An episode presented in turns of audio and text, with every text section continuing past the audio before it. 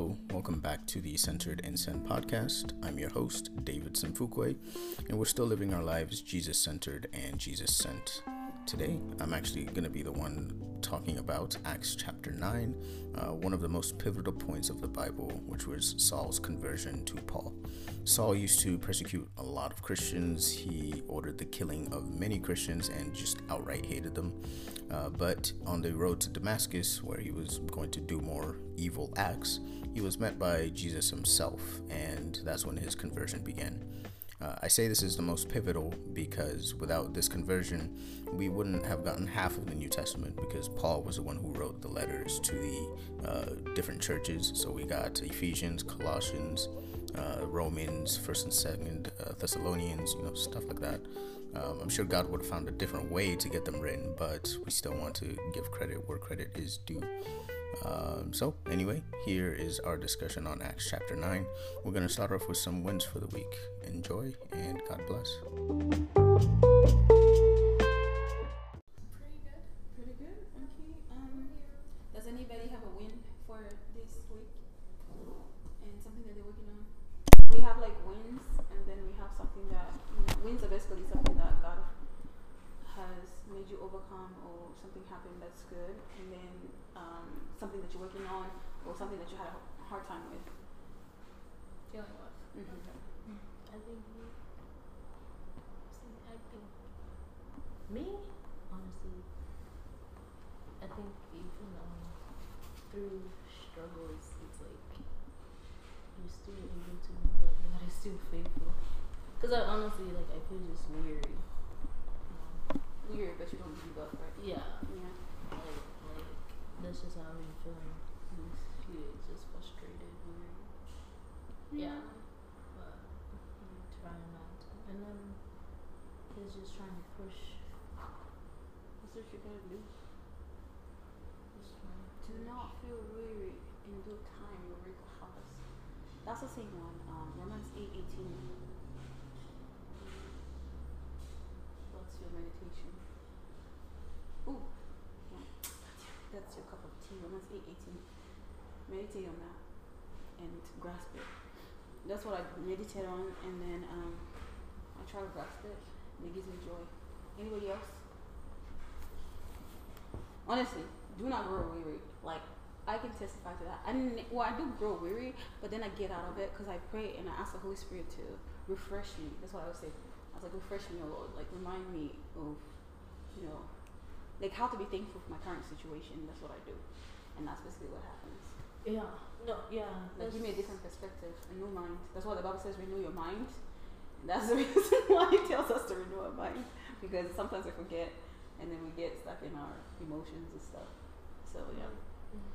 Uh, one major win, hmm like really, like seeing something for all the things I've been doing. Like after doing, you steady doing so much for people, and you're not seeing anything visible. hmm It's really coming out of. That, that's a game for you. It, it can make you real frustrated, and then it's like I was so focused on everything around me instead of what God was putting in my heart to do. hmm I'm looking at how other people just don't care. Like growing up in a family where everything is so separate, hmm and me, I'm in the process of trying to break that. And it, it I grow rare people in my ear like you don't have kids and stuff.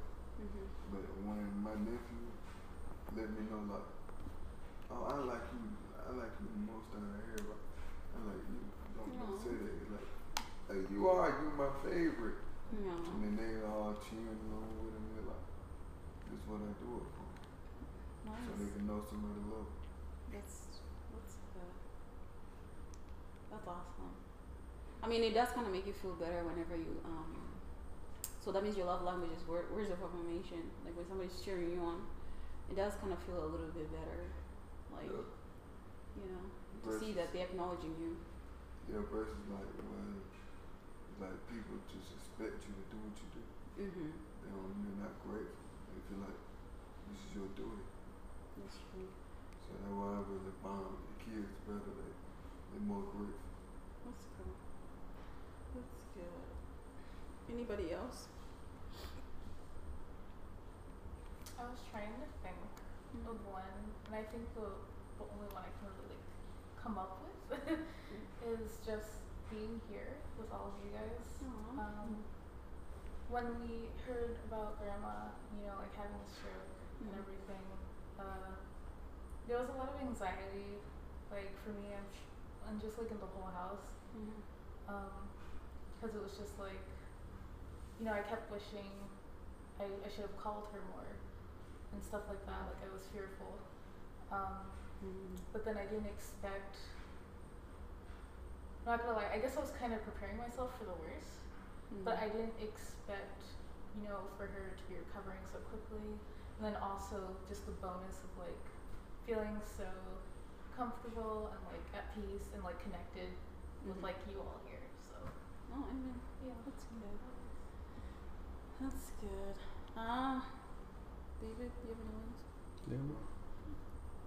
What is that for? You know I got some. Why you always trying to come over here? You know I got some. Ain't no point of asking me when I always got some. Yeah, can I can I respond to what she yeah, go ahead. Yeah, basically like um, when you got that moment of revelation, like seeing that she could be taken away, and you came in, like that just something to wake you up. Like I, I'm real distant myself, but like throughout life we just we're not as close as we were in the beginning. Mm-hmm. But it's like when you get them those moments that you might lose someone, Mm-hmm. it, it teaches you to really acknowledge their presence and show appreciation. Mm-hmm. A hundred percent. Yeah. That's cool. Well, one of the biggest things that the Holy Spirit was teaching me this whole week, um, it, it was just in a little thing because like sometimes it's the same thing. I always miss it. I call it the miss. I miss it because like I'm always expecting something extravagant and something big. Like when God says I'm gonna give you something, we measure things into like a big portion and we give it ourselves. I'm I'm like that, you know. But one of the biggest things that he was reminding me is like, um, you know, getting the preschool job and stuff. Like at least getting that job, you know. And I noticed that I don't qualify for it, but yet I can get that position as an entry to become a teacher, and then that's gonna that that would motivate me. But the whole process was like it reminded me of a prophetic word that one of the prophetic people said that some of this stuff you guys don't qualify for it, but you're gonna find favor.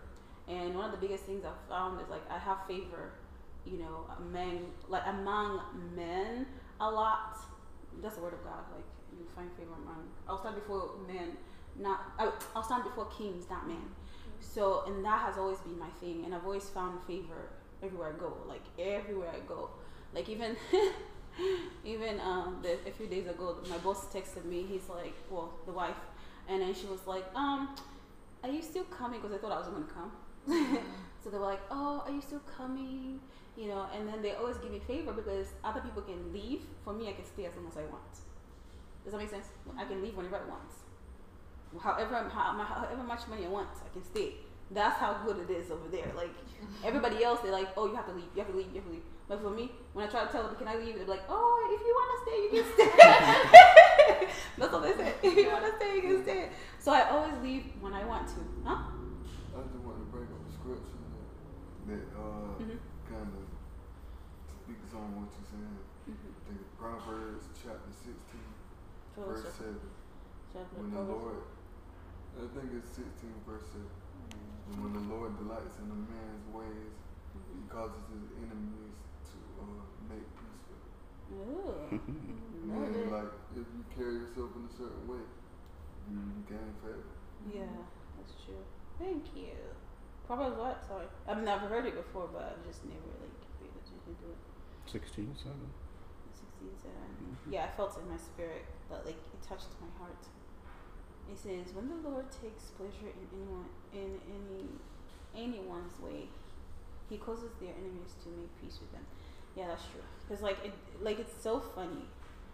Even in everything that I do, it's like everything that I do. I, I mean, I've always been kind of like that, but this time I'm like paying attention. Does that make sense? Like I'm paying attention to the little details, and I was just like, because sometimes I expect things, and then what I did was because I was like, the preschool job, yes, it is on the table, and um, you know, it is for grabs, and you know, I got it, but at the same time, I was kind of psyching myself. I'm like, well, then I don't want to drive all the way that way, and then I was like, I will take a lesser pay just to walk across the street. Does it make sense?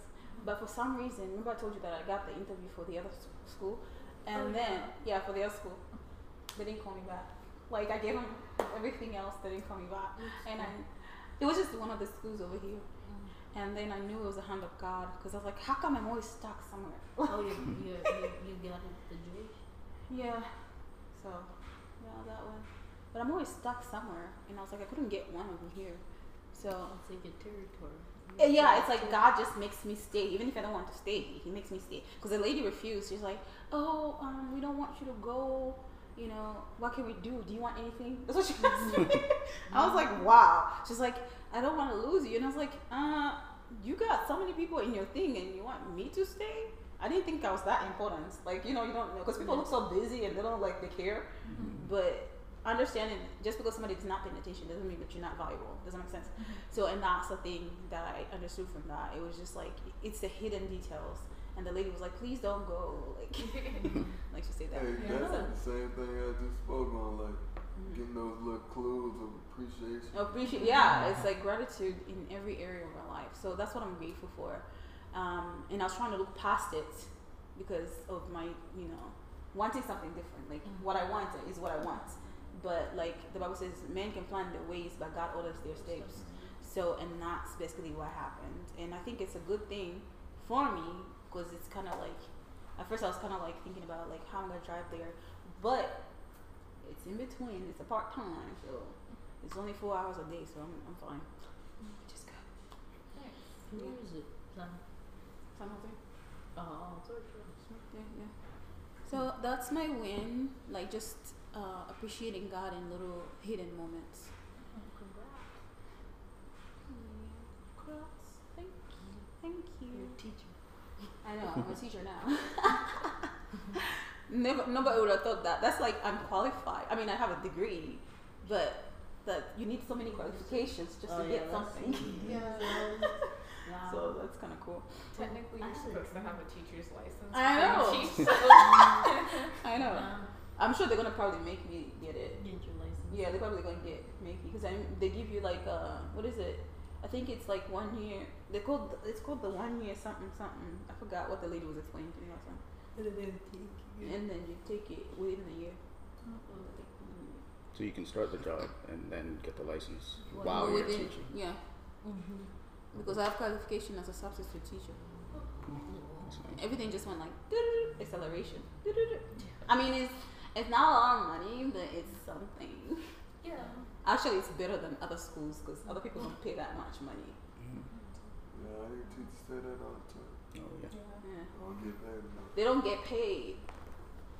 But somebody was making fun of me. They're like, "You're gonna spend your money on um, buying supplies for your students." so it's like he was like, thirty percent of the stuff that you're gonna do is basically buying supplies because you get so excited and then And you you just just buy. keep on buying. So Oh yeah, get the Right. connection with the students. You trying to help them. yeah. And now you spend the And you feel bad. Is it those little, the same kids that you? No, this time it's the babies. Oh, the It's babies. not the Ah. yeah. No, they can't give me um, the ones that need to be because I don't have experience. They can't give me the. They gave me babies. You babysitting, yeah, that's it. That's basically what it is. hey, whatever it is, as long as I put my foot in there. Yeah. As long as I put my foot in there, I don't care. Babysitting. But I still um get to substitute and teach other grades. Yeah, it's all pre-K here though. Yeah. They can. And the kids are really, like, at least listen. Yeah, then fourth graders or second graders or first graders. Yeah. Pre-K and kindergarten. So yeah, that's about it. That's my win. Out of nowhere, suddenly. That's what it's called. Suddenly. Out of my dreams. It's not even part of my plans. I don't know what God is doing, but I'm excited about it. Yeah. Mm. But You know, you know. when Cornelius, Huh? when Cornelius, oh, we we talking about Cornelius, did he wake up or that he was having a dream? Oh, on that Oh, part. no, it, but it was Peter. Oh, He yeah. didn't plan anything really. He was the person that uh, woke up and he, cause he had from the dream, and then God put him on an assignment. Mhm. but he just did. Mhm. I mean, some of the stuff is like we may try to like some of the stuff is not like God can tell us all the details. It is in the details because it's so funny. Like when I did the when I wanted to do the online teaching, remember I wanted to do it so bad and I kept on failing. If I told you how many how many how many times I failed, like I couldn't do the grammar. I was like, this is stupid. And when she explained the clues, I was like, oh, that's what you meant because I didn't understand the English what you're saying. So I couldn't get it. And then the lady was like, literally, I think she literally kind of uh, canceled me off on that part. Like she didn't give me a second chance or anything because she's like, you don't even know what this is. But I was like, I didn't understand what she was saying. Like she didn't explain it right, Like so I didn't understand. Yeah, the question when she interviewed me. So that part I felt. Oh, this is an interview. Oh, okay. hmm This time I didn't get an interview. No interview, nothing. Oh, they just, And they just offered you. a Yeah, never got an interview. That place was so weird. I was like, is this a school for real? But it like, it's, a, it's a private school. It's just that because of coronavirus, you know, they kind of got confused. They didn't know what to do. Mm-hmm. So they were like, oh, oh, oh. Yeah. So Nah, was- but I've been to private school. Huh? They barely teach you anything. It's like a free, a free diploma. Private? I wish I No, they teach. They teach. Which one? 'Cause Yeah, LCS was- LCS. Yeah, it depends on was which one you no go to. Some- joke. they call your parents not- or anything too. You don't turn in your assignment. Email. Right, right to your I parents. know one of them went You to. chewing They had gum. K through twelve. No, they do teach. I barely learned anything. And, Oh, and, yeah. and you? Hmm. What did God do? Well, I guess two things. Um, I am glad that grandma is okay. That's that's a win. Um, Mhm. I went to see her yesterday. Um, it is very sad to see her in that state because I was trying. It's weird. It's funny because I was trying to leave, but then uh, you know kept going back and forth. Uh, she kept asking me questions like, "Oh, is Liamba in the car?" And I'm like, "No, I came alone because I came alone Mhm. and went to the house and And she asked you was, again? yeah, she was looking for you too, um, thinking that I came with you guys." Oh. um, it was like a state of confusion, I think. But. But then you know I said I love you, bye. But it's good to see her looking better, I guess. Um, and the second one is kind of about me. It's uh, not a win per se. It's more of a uh, what is it? A holdback. Can I say that? I wouldn't say it's a holdback. It's more like a A I- challenge? I, I guess you call it a challenge because I found out that I actually won't be. I won't be getting promoted as soon as I want to, Mhm. only because they just haven't found anyone to fill my position. Mm. And if I were to leave my position right now, there would there just won't be anyone to do it. Mm. Um, there were there, we have two people. But they're gonna give you some money, okay? no. Oh, but okay, no, no. Here's here's what the here's here's what the plan is though. Mhm. The plan is mostly to they offered someone a job, and um, that person's gonna get hired. And well, they offered. I don't know if they're gonna get hired. Um, it's up to that person. But when that person gets hired, I then start training them into the job. And while I'm training them, that's when my transition starts. So I'm waiting for that. Also. Oh, you're waiting for a person to come in and take a position? Yeah. Um, I well, mean, it's not. Well, no. That's the thing, though. There is somebody they offered, so I'm just waiting. I don't know what the background is of that right now. Okay. yet. So um, that's what I said. I, I, the reason why I'm, you know, stifled is because I'm like, okay, I won't. How does be- that make you feel, though? Yeah, that's what I'm saying. It won't. I won't be promoted as quickly as I want to be. Therefore, I need to find other avenues of making money, It's gonna come which is now pushing me to find another job. Okay. Um, another job? Or As in, like A a, second hand? a second, yeah, second. I thought you was form gonna of- work with me. I know, I know, I know, I know. But that, that's what this two past two weeks have basically been about is If you could have started working with me Uh, and getting hold, hold on, you can say that, but that's I have to enjoy it, right? I'm, I'm sorry. You were I- gonna I enjoy it, like- you, say that, but no, no, no, I- no. I'm saying like my boss is so cool. Like you like people who are very like you know how you talk. You guys talk about gyms and stuff like that, and then like eating and stuff like that. You would enjoy him. Like he's he's annoying. Like you enjoy him because he's very kind of like like he's always like you know those gym people that are Yeah. like always talking the whole time and then try to sell you stuff. That's how my boss is. Gotcha. I mean, um, that is an That's option. Either either way, the fundamental is that I need to find something else. That's it. Mhm. Um, so I've been looking online. I might take you up on your offer. It's just way too early in the morning, honestly. But You'll be. it's, it's just I know I know. But the fundamental is it's pushing me to do that so that I can start preparing better for my future because you know whatever I have planned doesn't matter. It's whatever God has Has planned for planned, me, right? So I think that's like the hardest thing to deal with. Is just like being patient. mhm. Mhm. Um, like there's so many things I wanted to do by now. Like I'm 24 years old. Uh, I would have expected myself to have graduated. I would have expected myself to like have a job, a career, um, or at least start my career. But I feel like I keep falling behind almost. Mm. So I just have to remind myself that like God has a plan. He hasn't forgotten about me, Aw. and uh, I just have to be patient and trust Him. I think that's the hardest part is trusting. Yeah, that's so true. That is so true. I think that's what Auntie was telling me last time. she was like, I think God is teaching you how to be patient because I am quick, quick. like I'm just boo, boo, boo. And I hate being um, sidetracked in the things that I don't want to be in. And I find myself, the things that I don't want to be in is the things I find myself in. Then I know it's not me. It's just God transitioning me that. I think it's a taste of character because you're like, at this time I need this, this, this, this, this. Because me, I see myself there, and then like I might aim up here, and then I find myself there. like all the time. Yeah. Yeah. it's like, huh. it's very interesting. So yeah, I aim high.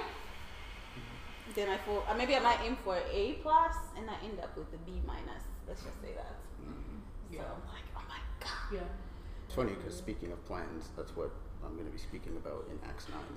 So Oh cool. yeah. Oh, can I share my dream? Yeah. Okay. For all of you guys who like Trump, I'm sorry, but I think this dream. I don't know what it means. That's just, but in this You dream, have interpreters over here. Yeah. You got Philip, you got David, you got me. Maybe you can I can try. I can try. we're it was a group like uh I don't know if it was uh inaugur- it was like uh what do they call it? Inauguration? Not inauguration. It was Electoral college. Election, election no where they speak. They go and uh, Debate? Oh, this is when they find out the results of the election. It was a group. Oh, okay, yeah, you know how he he goes and speaks. Oh, to, the rally. Rallies? Rally. Yeah, so it was like at this la- rally, mm-hmm. but I think it was close to like election day, which was kind. It was weird, but we're at this rally. Uh, I was at this rally, and um, every time like Trump was speaking, right, mm-hmm. and then when somebody tried to speak bad to them, I don't know what happened. It was just like the shift of like the Holy Spirit, because the Holy Spirit was there. Mm-hmm. It was like the mm-hmm. shift of the Holy Spirit. Mm-hmm. Whenever somebody tried to talk back to them, they actually started speaking in tongues. yeah. So it was just like at that day, the Holy Spirit was just like that place was just filled. With the Holy Spirit? Yeah, it was just the pouring out. People were speaking in tongues. They were speaking in tongues. And after that, I woke up. It sounds like the day of like um remember I was telling you the the day of election, like some celebration was going on. So I think something's gonna happen because everybody's talking about November third first a lot. I mean November November third a mm-hmm. lot. Like a lot of people have had dreams about that day, mm-hmm. like prophetically they had. So it's cool. I like a revelation. It's mm-hmm. awesome. Yeah, it was like, yeah, and you talk bad. It was just like, I don't know, the Holy Ghost just you. and then that person started talking in tongues. I was like, Their mouths will be turned. Like, I remember that guy. When I woke up, I actually remember the, the, the, the, um, the video you sent. When that man was speaking, the black man. The- yeah, the black man. Mm. Yeah. The cool thing about that is like, you know, um, the Bible does talk about like, you know, the story of um, who is that? The prophet that, well, not the prophet. He's the prophet. He was called the prophet in the book, but he told to he was told to curse Israel. Remember? And he's like, I cannot Yeah. curse what the Lord has blessed. Yeah. Balaam and Barak. Yeah, so it was so funny. You know, that guy was saying that and saying, I cannot curse what the Lord has blessed in, in a sense. Um, yeah, so no man can curse what the Lord has blessed. What the Lord has decreed, no man can put us under. If God has said it, you know, nobody can say anything. No matter how many votes people vote and stuff like that. You know, it's just with influence, the, in a sense of like we have to decide, but God has already predestined. In the. Sorry. Sorry, Kambuza. I'm just out here listening, like. So what? What never mind. I want to talk about politics. Let's just Let's start. hear- I am curious about your dream though. Um, so you said they would was it when they spoke badly about Trump? Mhm. Mm-hmm. So when a person spoke, I saw three people. But like when every time that one person, because everybody else was speaking in tongues, like it was just like the pouring out. But when a person like came at the rally that somebody who spoke bad, it was just like The spirit weird will come from upon home. And Trump was at this rally. hmm Interesting. Yeah. No, there were so many prophetic people talking about Trump. I even, you know, know that he's gonna win. I mean, I knew from the get to go. Like, I didn't even know this man. All I heard was Trump in my in the sound of the wave, and I found out who it was. I was like, oh, this is the man that God was talking about. You know, God does not look from the outside; He looks to the heart. Sorry. So that- this is what Let's just move on. okay, guys, we're gonna move on. okay, Phil, do you have a win? Uh, Or, or, or I was about to say a lose. Um, a win or, defeat. you know. Um, you know. no, I don't think so. I yeah, I'm not.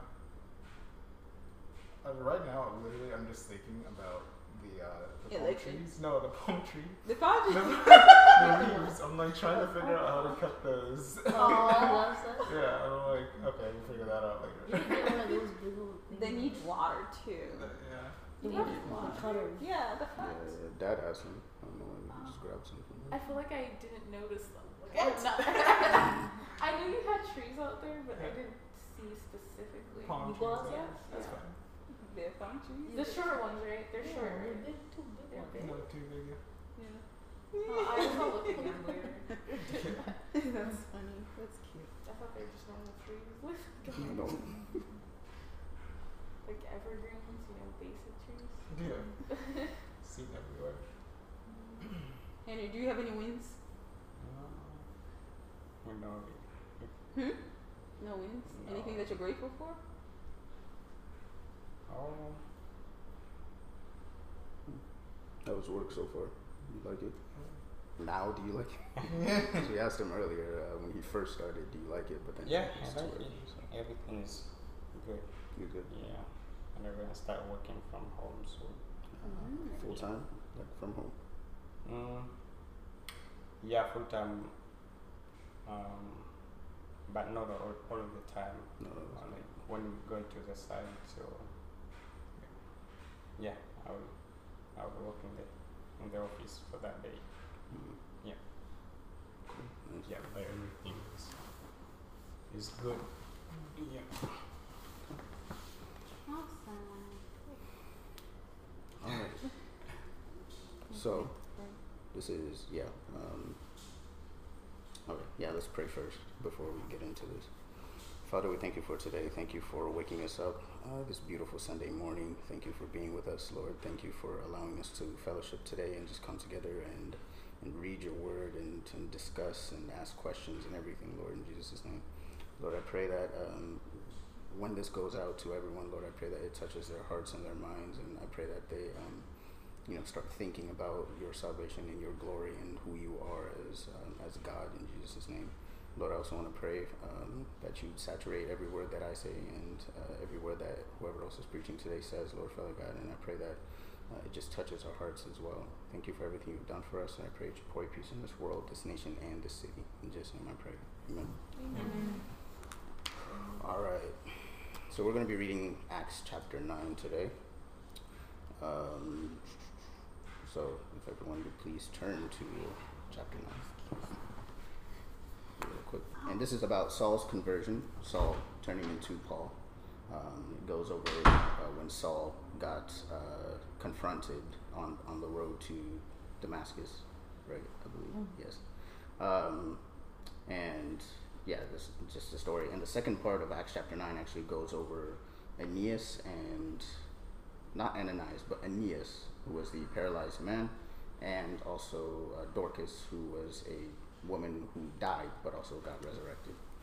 Um, but essentially, um, like I said earlier, this is about uh, Saul's encounter with Jesus And I feel like this book is the true definition of Romans 8:28, which says, "And we know that in all things God works for the good of those who love him, who have been called according to his purpose." Um, which is ironic because Saul, the person who is being used in here, who was later changed to Paul, wrote the book of Romans. He, he wrote that exact verse. Um, and every other letter that was written to the churches as well, which is Colossians, Ephesians, and, and whatnot. Um, and that last line, who have been called according to his purpose, and we'll see uh, later in verse 16 exactly what that means in, in, those words. Um, so let's go ahead and start with uh, verses 1 through 3. And that says. Meanwhile, Saul was still breathing out murderous threats against the Lord's disciples. He went to the high priest. Uh, he went to the high priest and asked him for letters to the synagogues in Damascus, uh, so that if he found any there who belonged to the way, whether men or women, um, he might take them as prisoners to Jerusalem. As he neared Damascus on his journey, suddenly a light from heaven flashed around him. Um, okay, so verses 1 through 3 saul here has formulated his plan to go to damascus and persecute you know more christians and try to kill them and, and so that he can stop the spread of the gospel. Um, but he thought he was very confident in his approach here but as we'll see later you'll see what jesus does to him. But before we get to that point i have a question for you guys um, have you ever made a plan, whether it was detailed or minuscule, like you plan for your next day or you plan for your future or something like that? Um, but have you ever made a plan, but God just intervened in that moment or intervened later on during your plan? Something like that. Yeah, I've had times like I, I thought I mentally prepared for something and I thought I had it down pat. And I just froze up during the moment. Hmm. That's happened several times. And then like you can't control it. Your mind just go blank and you can't think of nothing. Yeah. I see. So like a presentation or something like that. And stuff like that. Like Yeah. one, one time I to like read uh, like kind of like a poem that I wrote Hmm. about my recollection of what happened, waking up in the bed and everything, and like seeing how my life changed. And while I was reading it, I thought I had it. I thought I could just read it, but when I was reading it up on that stage, Hmm. I started shaking uncontrollably, Hmm. and teeth started shattering. You know, like I couldn't control nothing. Hmm. And that's all the emotion behind it. I thought, oh, I'm past this. That was my first time, like, really choking up, telling my story. I thought I got over it. Hmm. There's still things inside that I haven't addressed. I see. Yeah. Were you able? And to God let me know that. Hmm. I really, I'm not past it like I think I am. There's still things bothering inside. So he used that moment where you plan to read the poem in front of people to uh, show you that you're actually not fully healed from whatever you were going through. I don't know. No, I, it's like a talent show thing. Talent, oh, talent. So okay. yeah, and I had uh, uh, a song thing that I was doing, and then I had the uh, like the poem that I wrote. I tried to, I tried to do both, and I, uh, first I was, I was shaking I controlled uncontrollably during the poem, and then when I tried to do my little music, my mind went blank, Oh, and I didn't make the talent show. Yeah. Hmm. I see. So I was like, I wasn't meant to. Hmm. I wasn't ready. Gotcha. Okay. Um, I was asking my question here. I went over what Acts 9 was going to be about, but my first initial question for verses 1 through 3 is Have you ever made a plan, whether it was detailed, as in the future, or just a small thing like this is what I'm going to do today? Um, but God intervened and tried to make you go a different direction. Yeah, well, it's all my life. It's too many. Uh, my life has always been like that. I plan my ways and then God does something else. Uh, yeah, so I just just learned how to just leave it alone and just ask him, what do you want next? Mm. And sometimes he doesn't tell me. He just leads me the way. I find myself in places. So, yeah. I just learned how to surrender. So that's the only thing I can say about that. Yeah, for me, like, um, my plan was to join a seminary school. That was way back um, when I was like, when I was middle school, yeah, Portland middle school. Mm. Um, so I had like all of the qualification and I applied for it, but they didn't give me a chance. Mm. So I went to high school, and um, my plan was still there. Like uh, after I done with high school, I go to the seminary school. Uh, so I, I applied, I did everything, but um, when we graduated, like when I, I was done with high school, my country passed a law like everybody should go to the national service, like um, so um, I couldn't go to the college before I go to the national service. Mm. So I applied both. I applied to the I- like I applied for the college and I applied for the seminary. Mm. But I went to the uh, national service, so I get a chance to went to the seminary, but I wasn't there. I was in the military, so that my plan was to go, but at first I didn't get chance. Second time I get chance, but I wasn't there, so that plan went. Mm. And you know, it's like you plan your ways, but Mm. you don't know how God wants you to. Oh, yeah. Yeah. 100%. Always. God laughs at our plans. But that's what you think he's gonna do. Alright. What was the other song? Just please order my steps in your head. Um, I think for me was um, I was speaking about this I think a couple of days ago, but the my bachelor's degree uh, in computer science initially that was what I was going to go for because I loved computers. I just wanted to code and just you know write programs and just ultimately I wanted to graduate and become a software engineer because funny enough, Philip was going to become a civil engineer and I'm just like, oh, okay, let me just, you know, jump into something that has engineer in the name or something like that. But that was the wrong idea. Um, essentially, I figured out during my time in UNF trying to get that bachelor's degree is that I don't like coding. I don't like the math behind it. It's just so many things that stopped me from going forward to the point where I had to, you know, withdraw from one of my math classes that would, was a requirement to get into that. So then um, I switched to getting a bachelor's in IT and actually had a plan to become an IT consultant where you just run around the entire country, you get your flights paid for so that you help people, you know, help companies get their IT to a certain point. Um, so I get to that point, I start my bachelor's degree in IT, and either it was God's plan or God's movement in my life, or it was my initial neglect on you know, school and not wanting to, not really wanting to, but not being as disciplined in my classes.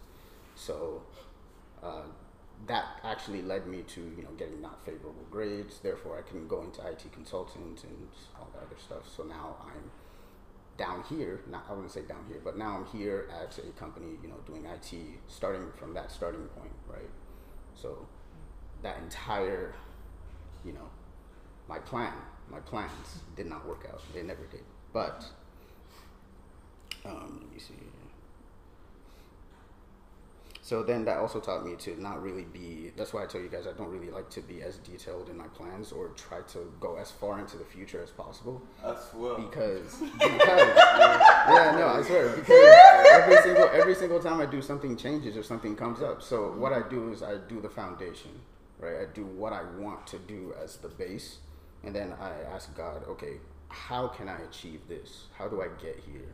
Mm. Um, if this is not what you want me to do, what else should I do that you know is similar? Because I'm I'm also of the camp that I don't really make my own plans as like I don't have the idea. God puts the idea in my head, but then He wants me to come back to Him and say, okay, you know, try to rely on Him to get to that goal. Right? Mhm. So, yeah. I really relate to that because excuse me So cute. because um, there was one point in my college career where I literally had my graduation plan, like everything, all the classes I was taking each semester, um, planned out to my graduation. And I know that's usually the standard, but like every time I did that, at least on my own, like something would always go wrong. Like either I um, had to withdraw from class or I just like got really anxious and then that would like result in me like failing a class. So it just I wouldn't say that well I don't know cuz sometimes God allows us to fail in certain areas to lead us to a new area. Amen. I So- like that one. Come with a B. Girl, you anointed. You just don't know that. Go ahead. so I feel like like organic chemistry was the toughest course for me. Like that is the one course I've never been able to retake and pass. And um, I just spent so much money and time. like it's in retrospect, I'm just like, why didn't I just stop? Like after the second time, I should have just stopped, but I I didn't. Um, and I feel like maybe God allowed for me to go through that so that I could realize that you know medicine or going because the whole point of why I had to take um, organic was for pre med medical Mm. school. Um, so maybe that wasn't really my calling. But then when I went to public health, I felt like more comfortable. I didn't feel as like stressed out, like having to worry about like taking physics and like all these other classes, and then worrying about the MCAT. Um, but with public health, like I still have to worry about the GRE.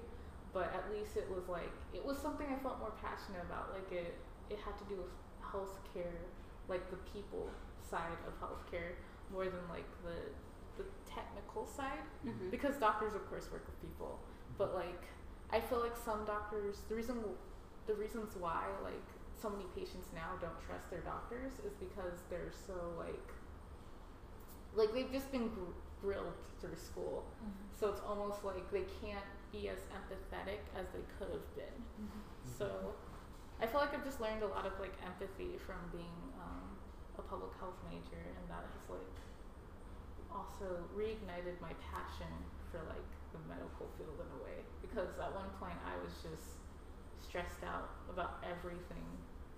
Just being a pre-med and like worrying about the MCAT worrying about what classes I'm taking and like I it was kind of crazy because I had three plans that I had like or three different um yeah paths for myself like laid out and now I've pretty much just put them all to scratch so yeah That's cool. Um, that's good. That's good. I like that. Um, okay, so we're gonna read four through nine.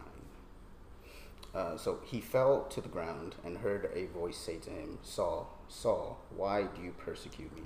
Who are you, Lord? Saul asked. I am Jesus, whom you are persecuting, he replied. Now get up and go into the city, and you will be told what you must do. The men traveling with Saul stood there speechless. They heard the sound, but did not see anyone. Saul got up from the ground, but when he opened his eyes, he could not, or he could see nothing. So they led him by the hand to uh, into Damascus. For three days he was blind and did not eat or drink anything. Okay, so six through nine. That's the initial of Saul getting blinded while on his way to Damascus after encountering Jesus here. Um, so when God wants you to slow down or send you a message in some way, shape, or form, He definitely will, at you know using whatever obstacles that He wants. Um, and we see that here that God stopped Saul from fulfilling his plan to persecute more people by taking away one of the most important things that he needs to execute such a plan, his vision. And I think that works two ways, right? It works in his vision as this is my vision for what I want to do, and his physical vision he cannot see anymore, right? So he can't even take himself to the place where he was going. Mm. Um, so my question here is, uh, it might be similar to the first one, but has God ever put a roadblock in your way to stop you from doing something? Put stupid, I don't know, but to stop you from doing something dumb, or to just stop you, um, or just bring your focus back to Him in some way, shape, or form. Has He put a roadblock there for you? Me, yes. When I was about to get married, got in an accident um, that shocked, you know, me and the guy. And then it just made me realize that one, I was not ready for marriage, and two, the guy that I was about to marry was not ready for marriage. And three, uh, I realized that I wanted God's best. Like I kept on, re- like in my head, I kept on saying, "What if there is more, more than this God?" That's what I kept on saying. So at that moment, God caused that to happen, even though it was kind of like really hard to let go. But it was the best decision because this is how I am. I'm here now. Hmm. So yeah. Yeah, so I can say that one. Yeah. roadblocks. Anyone? I know Gab is not the only one. Come on.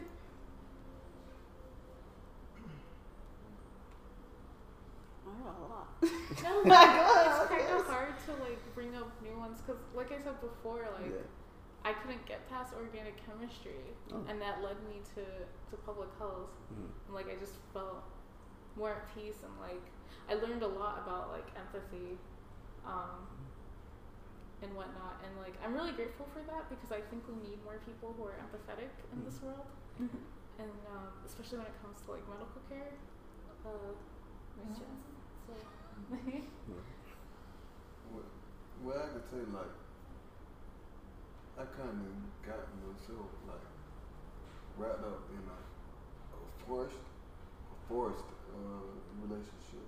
Uh, who? Where it's like a forced relationship. Where Uh-huh. like you talking to somebody and then next thing you know, y'all together and they just don't give you space or nothing. you know what I'm saying, man? Stuck with them and stuff going on that you question and you gotta just deal with it because this person not don't want to let go and then the whole time you're like I'm thinking like I'm headed toward marriage and I really don't even trust this person. you feel me? So like uh, that like so the roadblock was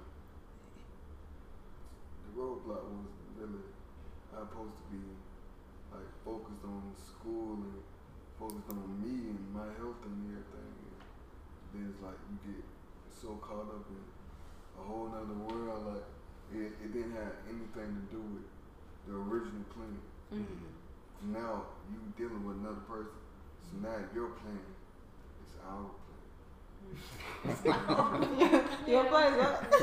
Your Go ahead, him plan and is his- our the, the girl. You know what I'm saying? Yeah. That's all good when you're ready for it. Yeah. it's all good when you're ready for it. But if it's forced, Yeah. that that that that make me uncomfortable. I got to feel like this is what my heart wants. Mm. You can't enforce me somebody to love you. Mm. Uh, a lot of people make that mistake. Mhm. And then it's kind of like you got a prison, Mm.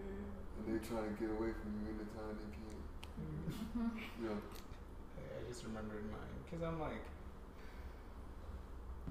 this is I, I've always wanted uh, I've wanted to be an engineer and also be a pastor since I was young.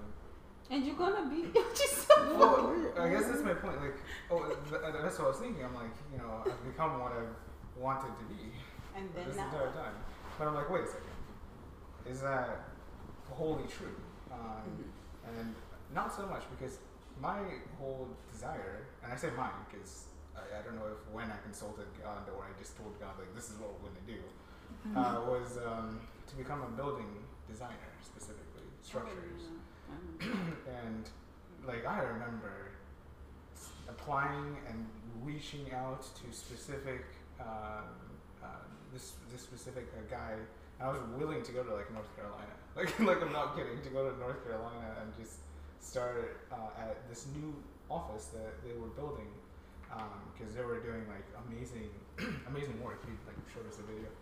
Um, but he had a base in Jacksonville, and I, I was like, okay, I really want to stay in Jacksonville so that I can, you know, um, be close to my family and not have to like restart my entire life. But if I need to go to North Carolina, that's that's, that's fine.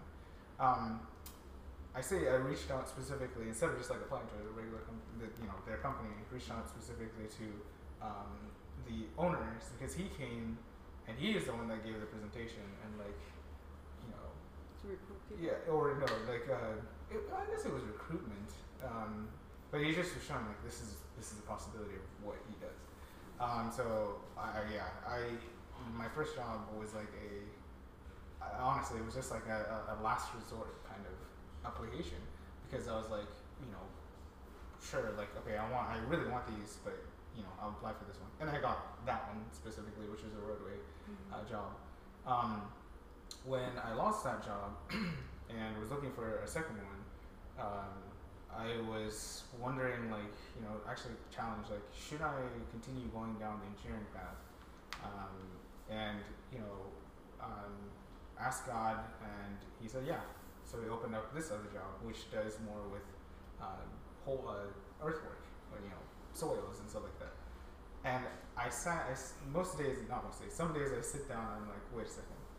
All the things, so in school you can tailor it, right? You can be like, I want to be this specific type of engineer.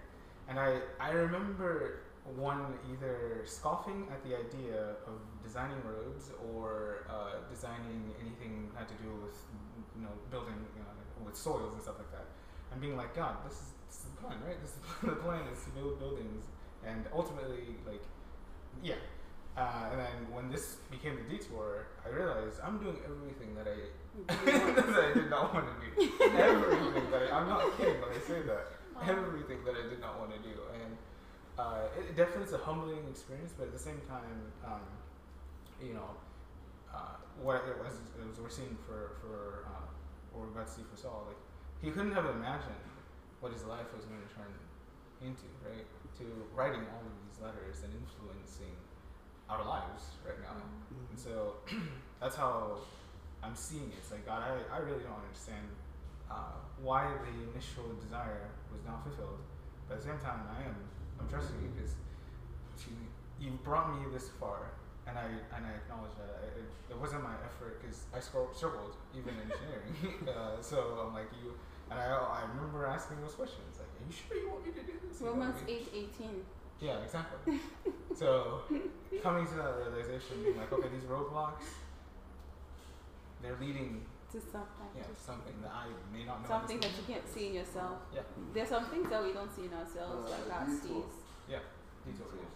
Yeah. Yeah. It's amazing to think about it because, like, even now, when I look at my life, I was like, everything that I ever planned, studying from being a nurse, Mm. a pharmacist, you know, going and changing, you know, degrees left from right. I changed, Mhm. I changed degrees four times, and then doing all that, and then just failing at everything. I am good at failing. Like I'm a Mhm. master at failing at stuff, and um, yeah. And the funny thing about it is, like, even after my failures, you know, thinking about it, all that stuff has taught me how to endure, like just endurance and persecution, because people, you know, sit over there and just laugh at you. Um, so I, I just learned to endure it and just sit over there and say, you know, I trust my God enough. Like, who's gonna have the last laugh, you know? And that's the biggest thing, because I was like, God can promise you something. At the same time, it's like just to attain that thing, you don't know, like you don't know what's there, like every step of the way. You just know a little bit of whatever it is. So at the same time, it's all about being faith and being patient. Mm. So for me, you know, I'm always thinking God is delayed, but they always say God's timing is the best. Um, yeah, it's it's interesting. It's it's a beautiful journey to fail and to get detours. Yeah, That's I what's like going what on. you said about like people laugh and people love to laugh at you in the minds. Like I had like when I was in school, I had failed like one class, and it's like it's a detour. It caused me to be there longer Mm-hmm. I'm supposed to. So it's on watching people graduate and all this. And we had a couple of these people that were laughing at me. They were there right there with me, you know, like, like how long you been here? Like you've been here right with me the whole time. Like, but it's like last laugh. I, I graduated, man. Yeah. But all the torment that you go through during the process is like And now that I'm awoke, I'm able to look at these things like I'm knowing this ain't nothing but a demon trying to mess with my mind. Mhm. You know, rather than thinking, taking it personal, like why people always messing with me, and I realize I'm looking at them like I know what y'all doing. Mm. Like, and then it's like you see a gang of people doing it, and like I'm just looking at them like I feel like Jesus right now. they trying to crucify me. This is a mess. we laugh. But you know, I, I, I reversed it. You know, you look at it you, like they say, name a guy. You take, uh, you, you know, like if you uh, take the name of guy, In vain. you, yeah, like you take uh, scrutiny or like Oh, uh, persecution. yeah, persecution. Yeah, you, you should take joy. Mm. Mm. Mm. Take That's your own true. persecution, yes. Mhm. Um, I think for me, my, my answer here is the the hospital visit I had in July when you know, you know my health deteriorated and and whatnot. Um, I didn't realize how severe it was until the doctors you know were like, "Hey, you are, you know, dying. You need to get to the hospital as quickly as possible." And like, "Oh." I, I need to get up and pee right now. I was literally yeah. I had to go pee, and he's like, "You're not supposed to be standing up right now." I'm like, "Okay, sorry." Because you don't feel like it, right? Yeah, yeah, I didn't. I, I felt, I See, that's felt how the okay. enemy always says that. And then Yeah. he'll tell you otherwise. That's how it, it, it, it- when my doctor told me that you're gonna die, and I was looking at him, I was like, I, I don't see it. Yeah. you know, I guess death comes. I don't know how death comes, but mm-hmm. who knows? Because when we imagine death, we always imagine it like you're gonna die, and you're sick, and whatever. But mm-hmm. yeah, that's why I always refuse. When somebody says anything about death, I refuse. I'm like, nope. No, I didn't. I didn't believe it. Yeah, I was confident in getting out of there. Right, mm-hmm. but I learned three things from that that roadblock, that stop in my life. Is that uh, it definitely strengthened my relationship with God. It mm-hmm. forced me to, you know, the the, t- the four days that I spent in that hospital bed by myself because COVID, you couldn't have visitors and whatnot. Mm-hmm. So I had nobody in the room except whoever the nurses were. They're coming in there, com- you know, coming and going. But the rest of the time, I was alone, and I was alone with God. I was alone with you know just praying and reading His Word and figuring out the podcasting stuff and just trying to you know further His kingdom. But uh, second thing I learned was that it delivered me from a lot of things like bad habits and addictions that I had started because God was trying to tell me that hey you shouldn't you know I'm gonna put this in your life right now and I had to realize this afterwards as well. Um, yeah, he was trying to stop me from doing certain things. I'm not gonna go into detail. I'm not comfortable with that yet, but um, um, and the third thing it taught me was that it humbled me a lot because I had to rely on so many different people for things that seemed so simple, right? Getting some water from downstairs, I had to rely on these guys to get it for me. Or in the hospital, I dropped something on the ground. The chart literally says you cannot get up, and there's literally a bed alarm on the bed. So if I got up, the alarm rings, someone comes in. So I had to call the nurse every time I needed something. So then that was just so many things, you know, had to bring me back down to earth. Like yeah, I, your I'm not pride. that- You know, yeah, pride. Yeah, It's a yeah. pride check. It's a heart check, hundred percent. Very hard. uh, like I continue washing dishes and stuff, even though my elbow swole. Mm. God just couldn't swallow my pride. My brother felt like he get like, oh now you need me. I don't need you. Forget it. you can't do that to my face. No. But yes, yeah. Um, roadblocks, very helpful but very inconvenient. Um, all right, so moving on, ten to sixteen. Alright, where we at? In Damascus, there was a disciple named Ananias. The Lord called him in a vision, called to him in a vision. Ananias, yes, Lord, he answered. The Lord told him, Go to the house of Judas on Straight Street and ask for a man named Tarsus. Uh, Tarshish? Or Tarsus? From Tarsus. Tarsus. Tarsus. I think Tarsus. Okay. Uh, named Saul, for he is praying. He, in a vision, he had seen a man named Ananias come and place his hands on him to uh, restore his sight. Lord, Ananias answered, I have heard many reports about this man and all the harm he has done to your holy people in Jerusalem. And he has come here with authority from the chief priests to arrest all who call on your name. But the Lord said to Ananias, Go, this man is my chosen instrument to proclaim my name in the, uh, to the Gentiles and their kings and to the people of Israel. I will show him how much he must suffer for my name. Um, I don't really have a question for this one. I have more of a comment.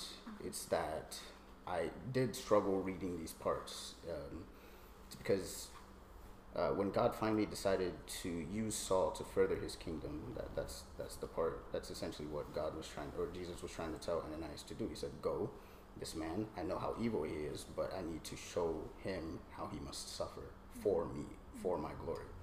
Um, and to hear that God would allow and not really cause, but we have to separate the cause from the allow, right? Is God allows things to happen in your life. He does not cause bad things to happen to you. Um, I had to learn that too. Uh, but just remember that everything good comes from God. That's it. Um, and it, it, yeah, it struggled with me because it seems like God allows certain dictators or certain rulers to rule for longer than they really should. Let's talk about Hitler and uh, Stalin and so many of these. You know, if you read Kings, as Philip loved King, loves Kings, you'll hear that there are dictators there who have done so much evil in this world. Um, and Philip and I had a conversation about why God allowed Hitler and Stalin to be so terrible, to kill so many millions.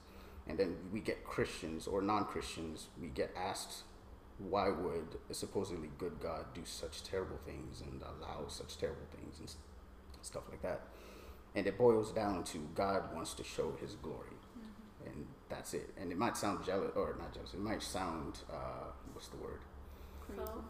yeah, it sounds selfish, it sounds crazy, it sounds all of that, but that's not the case because, um, No, it sounds like it doesn't make sense. yeah, it, it doesn't make sense because, but but then again, let's let's talk about how many people have positively been influenced by the letters to the churches that Paul, Saul, Paul wrote, Romans, Ephesians, Colossians, all of these. Uh, these are literal instructions on how to become a Christian and how to be Christ-like, right?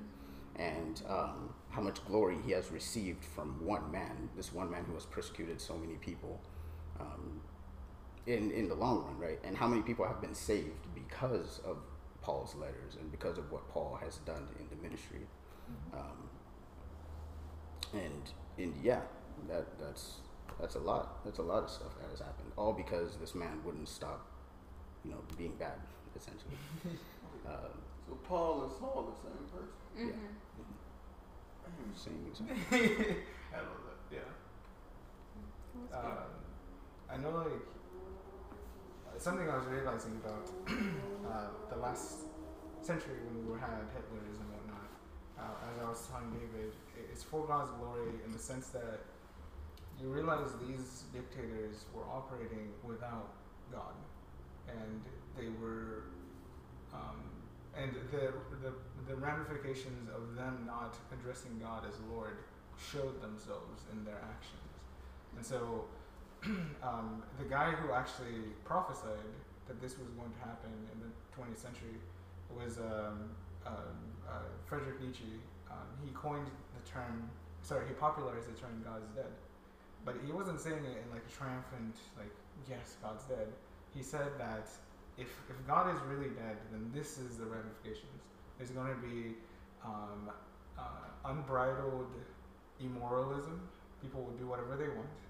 Um, but then that also will translate into the bloodiest of, uh, of, of outcomes as well, because people then are just going to really do whatever they want. There's going to be um, not necessarily anarchy, but just what happened in that century. And so I think ultimately that was what this past century was about. It's like if you don't have God, this is what's going to happen. And then God is ultimately receiving the glory because He's like, you know, I am, I am ultimate, I am supreme, and I am the ultimate good. By yourself, you will be led down to evil, and you cannot, you cannot exist without me. and so, I even was telling like, you know, I think the the nations that are still evil, like, um, you know, uh, Venezuela and Cuba, and you know, China, and the way they treat their people, um, is also still showing God's glory because it's like you you don't again if you do not have me and you persist in choosing to eradicate me, which is what a lot of these people are doing, actively eradicating God out of everything. You will be left to desolation. You will be left to um, just um, um, brokenness. Is in essence what it is. So with God, you can avoid all of that. all of that.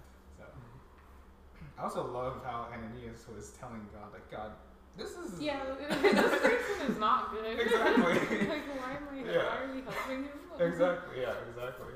But again, as, as we read, It this tells you that we're all judgmental. exactly. so it tells us that you know, and the other part is that it shows how like you know even God allowed Ananias to talk to even ask. Oh, Cool. So because you know you you see the merciful part of God in, in a relational kind of way because you you look at that dynamic is like having a conversation. They are actually having a conversation. It's like God, but what? Yeah. And then you know God is like no, you know. So it's it's it's very you know soothing to know that part. Like you can even actually ask that question, but why that person? I think we do that all the time in our heads. Mhm. Why that person? You know, and then God was like, uh, you know, be patient. I think I can, I can relate to that one because um, you know, the jealous thing, my best friend. So I can relate to that. Um, no matter how many times I say it, but yeah, I can relate to that. You know, you were like, oh, but why? You know, what about me? You know, Mhm. why that person? So, and that kind of thing. It's not that God doesn't want us to have the things that we have, but it's also a heart condition, which is very interesting because, like, uh, after God had put me in my transition of wanting to have so many followers in a sense, and then God had to strip me of the idea of wanting to, um, to be the face of everything, right? Because in our minds we plan all this stuff. So when I learned to surrender, that's when everything started moving.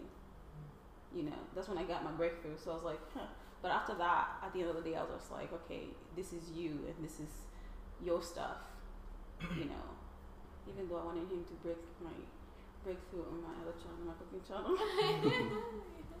but it's okay. So um, you know, you know, I got my breakthrough, and I was just like, okay, yeah, but what about the other? one? See, I'm still doing the same thing. We're, we're wicked. I'm telling you, we're wicked people. we sit over there and just tell God what to do. Mm. Oh, man. Um, all right, 17 through 20. Uh, then, Anan- then Ananias went to the house and entered it. Placing his hands on Saul, he said, Brother Saul, the Lord Jesus, who appeared to you on the road as you were coming here, has sent me so that you may see again and be filled with the Holy Spirit. Immediately, something like scales fell from Saul's eyes, and he could see again. He, he got up and was baptized, and after taking some food, he regained his strength. Saul spent several days uh, with the disciples in Damascus. At once he began to preach in the synagogues that Jesus is the Son of God. All right, so question. Sorry. All right, so question. Can you remember a time when you felt scales fall from your eyes? Or you had a revelation, or you had a, a, a pretty significant realization, or something like that? Yes, I remember. Okay. Yeah, I remember that day. It was it was not pretty.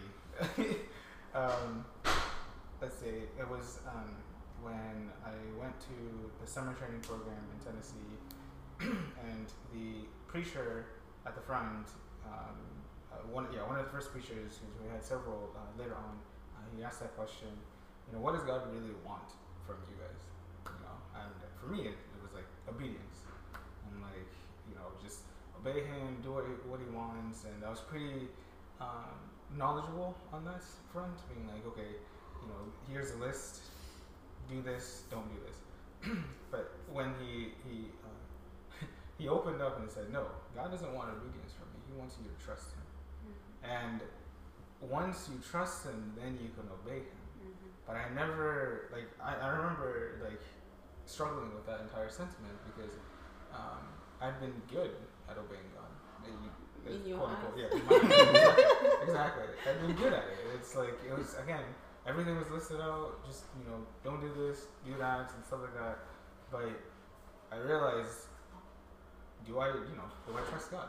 like ultimately, is that something that I can say that is part of me, part of my being, and?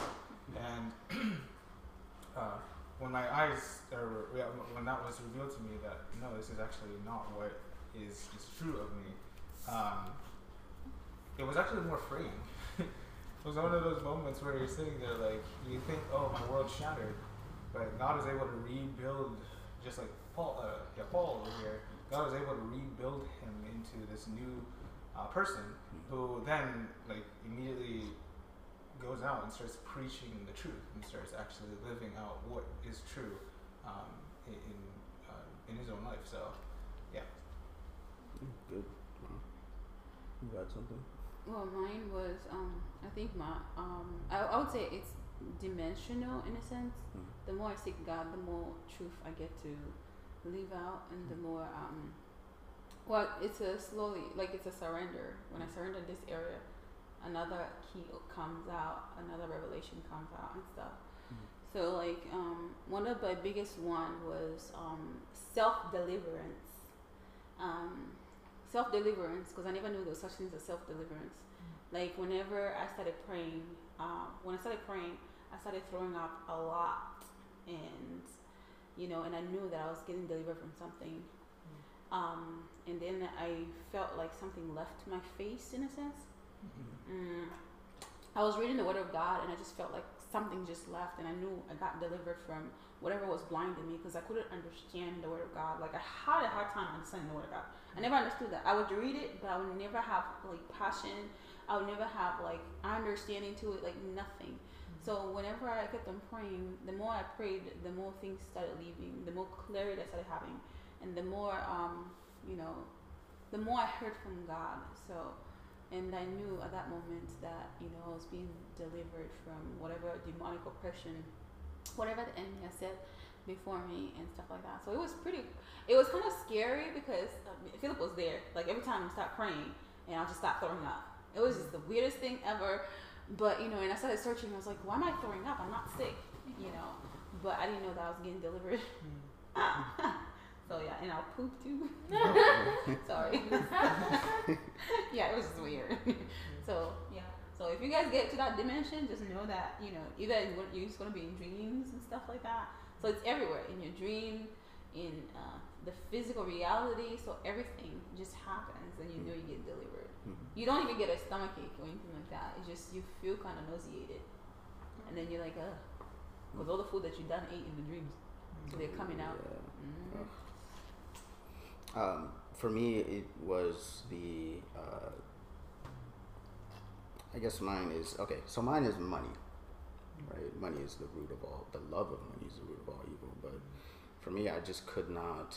Uh, whenever I came to this house and you know, graduating college, I had a job in college and I didn't have that many bills or responsibilities to pay, so I had more. Uh, you know, I guess Leverage. money. I had money, right? okay. So essentially, I when I came to this house, I, I had to now give that up, right? I had to, I, okay, I have responsibilities now. I have to understand that this money is actually not even mine. The money that I work, you know, eight hours a day, five days a week for is not mine. And when I start to realize that, it actually helps because first, and it's funny because the, the sermon for uh, 1122 this week is about tithes tithing 10% and, and all that stuff. So I watched it this morning and it helped me with this. Um, but I have to remember that the money is God first, is first God's actually. So you take the 10% off the top, and now I honestly, I just do it without even thinking. I'm like, okay, I need to learn to live on 90% of what I actually earn Mhm. right? So that's automatic now. Um, and then next, it goes to bills and responsibilities of this household or whatever um, else I have outside of it. And then whatever is left of that money needs to go. It needs to have purpose. It cannot just sit there. It cannot just look nice and pretty in my bank account. No, it needs to go to something that actually matters. Um, so that scale, those scales had to be removed from my eyes to be less selfish and to think future thinking and to think group, uh, household thinking and, and, you know, be the man of the house type thing. Mhm. Which leads me to say that because I learned this one fact, it's that now when I get married, I'm fully, uh, mostly, okay, I'm mostly, mostly mentally and heartfully prepared to be responsible for everything. And not be selfish. Yeah, and not be selfish. Um, I'm honestly also prepared. Whenever my wife, whenever I meet her and whatnot, and we get married, I'm prepared to take on whatever debt that she has as well, and we're gonna sit there and pay it off together. I'm gonna take on whatever bills that she has. We're gonna pay for those monthly, whatever. Um, and yeah, and don't get me wrong, I still have those heart checks where like, oh, yeah, I see the money leave my bank account, but then it come, it brings me back, right? It brings me back to uh, being financially uh, faithful in God, essentially. Instead of money. Yeah, yeah. I can't rely on the money because that's just those are numbers on a screen. That doesn't matter. Um, Joby said something great. He was saying, if you can learn to live on you know ten percent less of your income, then you're telling God that you actually trust Him with uh, nine, you know the the ninety percent and then whatnot. So Mm-hmm. yeah, The thing is, is like, if you ain't giving to God, what you giving it to? Mm. Oh yeah, you like- like said something. Yeah. For instance, like me doing what I do, helping out, it's like you're doing things with your life and you're doing good things, positive things to keep in circulation because you know everything that you put forth is going to come back, Yeah. either for better or worse. It's always going to come back. Yeah. So it's like, what are you putting out in the atmosphere? Yeah. But you like people that live living selfish, like they tell me, no, you ain't got no kids. I'm just thinking, what are, what is everyone doing with their life? Mm-hmm. Are y'all making progress? Are y'all doing anything Mhm. beneficial for your future? Mm-hmm. Or are you just living in the moment? Oh, I ain't got no kids. I need, and then you just wasting everything. Mm-hmm. 'Cause you have no guidance in your life. Mm-hmm. You just doing what your emotions tell you to do. And that ain't the right way to live. Cause emotions, we really, like we were talking about, everything was always positive before we got the knowledge of evil. Mm-hmm. So it's like, you know, our emotions trying to just do what we want to do, but our bodies tell us to do. Mm-hmm. That's true. Yeah, just touching on that, I think um, I think all of us have ha, have had a heart check because I'm a um, I love nice stuff and uh, just realizing, and this is the same thing that I tell Philip because like after getting my job, of course, you know, thinking about it, um, you know, it wasn't hard to like give back the money and stuff into the the whole system of you know all of us putting the money together. It wasn't that hard. But I think what what hurt my feelings was um, when Philip went like, "Oh, I calculate your money, and this is how much you should put into you know the whole thing." He wanted me to have some, right? And I told him like, "No, it's not fair because you always put everything." Um, you know, I was like, "You always put everything in in the whole thing," and I said, "No, why right does it give me that? You know, I'm the one who's giving little." Like I, I'm, I'm, only making little, and then you want me to save some to me, I my heart aches because I'm like you're so selfless, and it just warms my heart. And I pray that God blesses you with a thousandfold, you know. So, and He shall bless you indeed.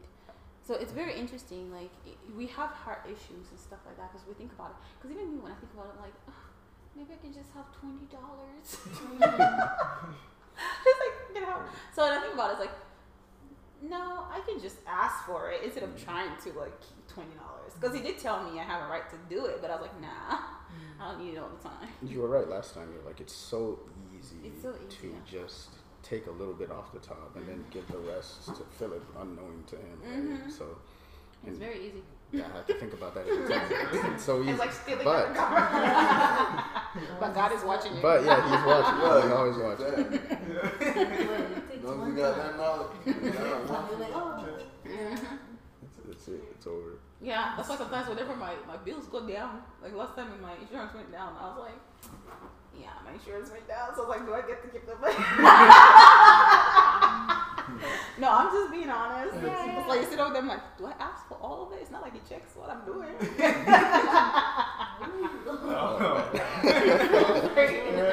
Now we gotta check. Now he has to start checking. nah, we got too much Jesus in us. Yeah, we got, we got. Yeah, We got too much on the, uh, Jesus. I did a, uh, I did a um, birthday party for the kids last night. The little girl had a ten dollar bill to walk around playing with. it. Man, hey, you need to put that up so you don't lose it. And then- she get, trying to hand it to me. I'm like, go get the mom. And she ran off. She didn't want to get to her mom. But my whole point I was talking to my cousin about is like rebellious kids. You you trying to avoid your mama so much you almost gave it to a stranger. That's like when you go buy somebody gives you money, you go buy them something, and then you're like, oh man, let me just. it's just me today. You overcalculate. Oh, Yeah. hey, oh, we just talking about heart check. But then you know you're like, uh oh. You can't do it. Like, it's not nice. You just have Yeah. to. Yeah.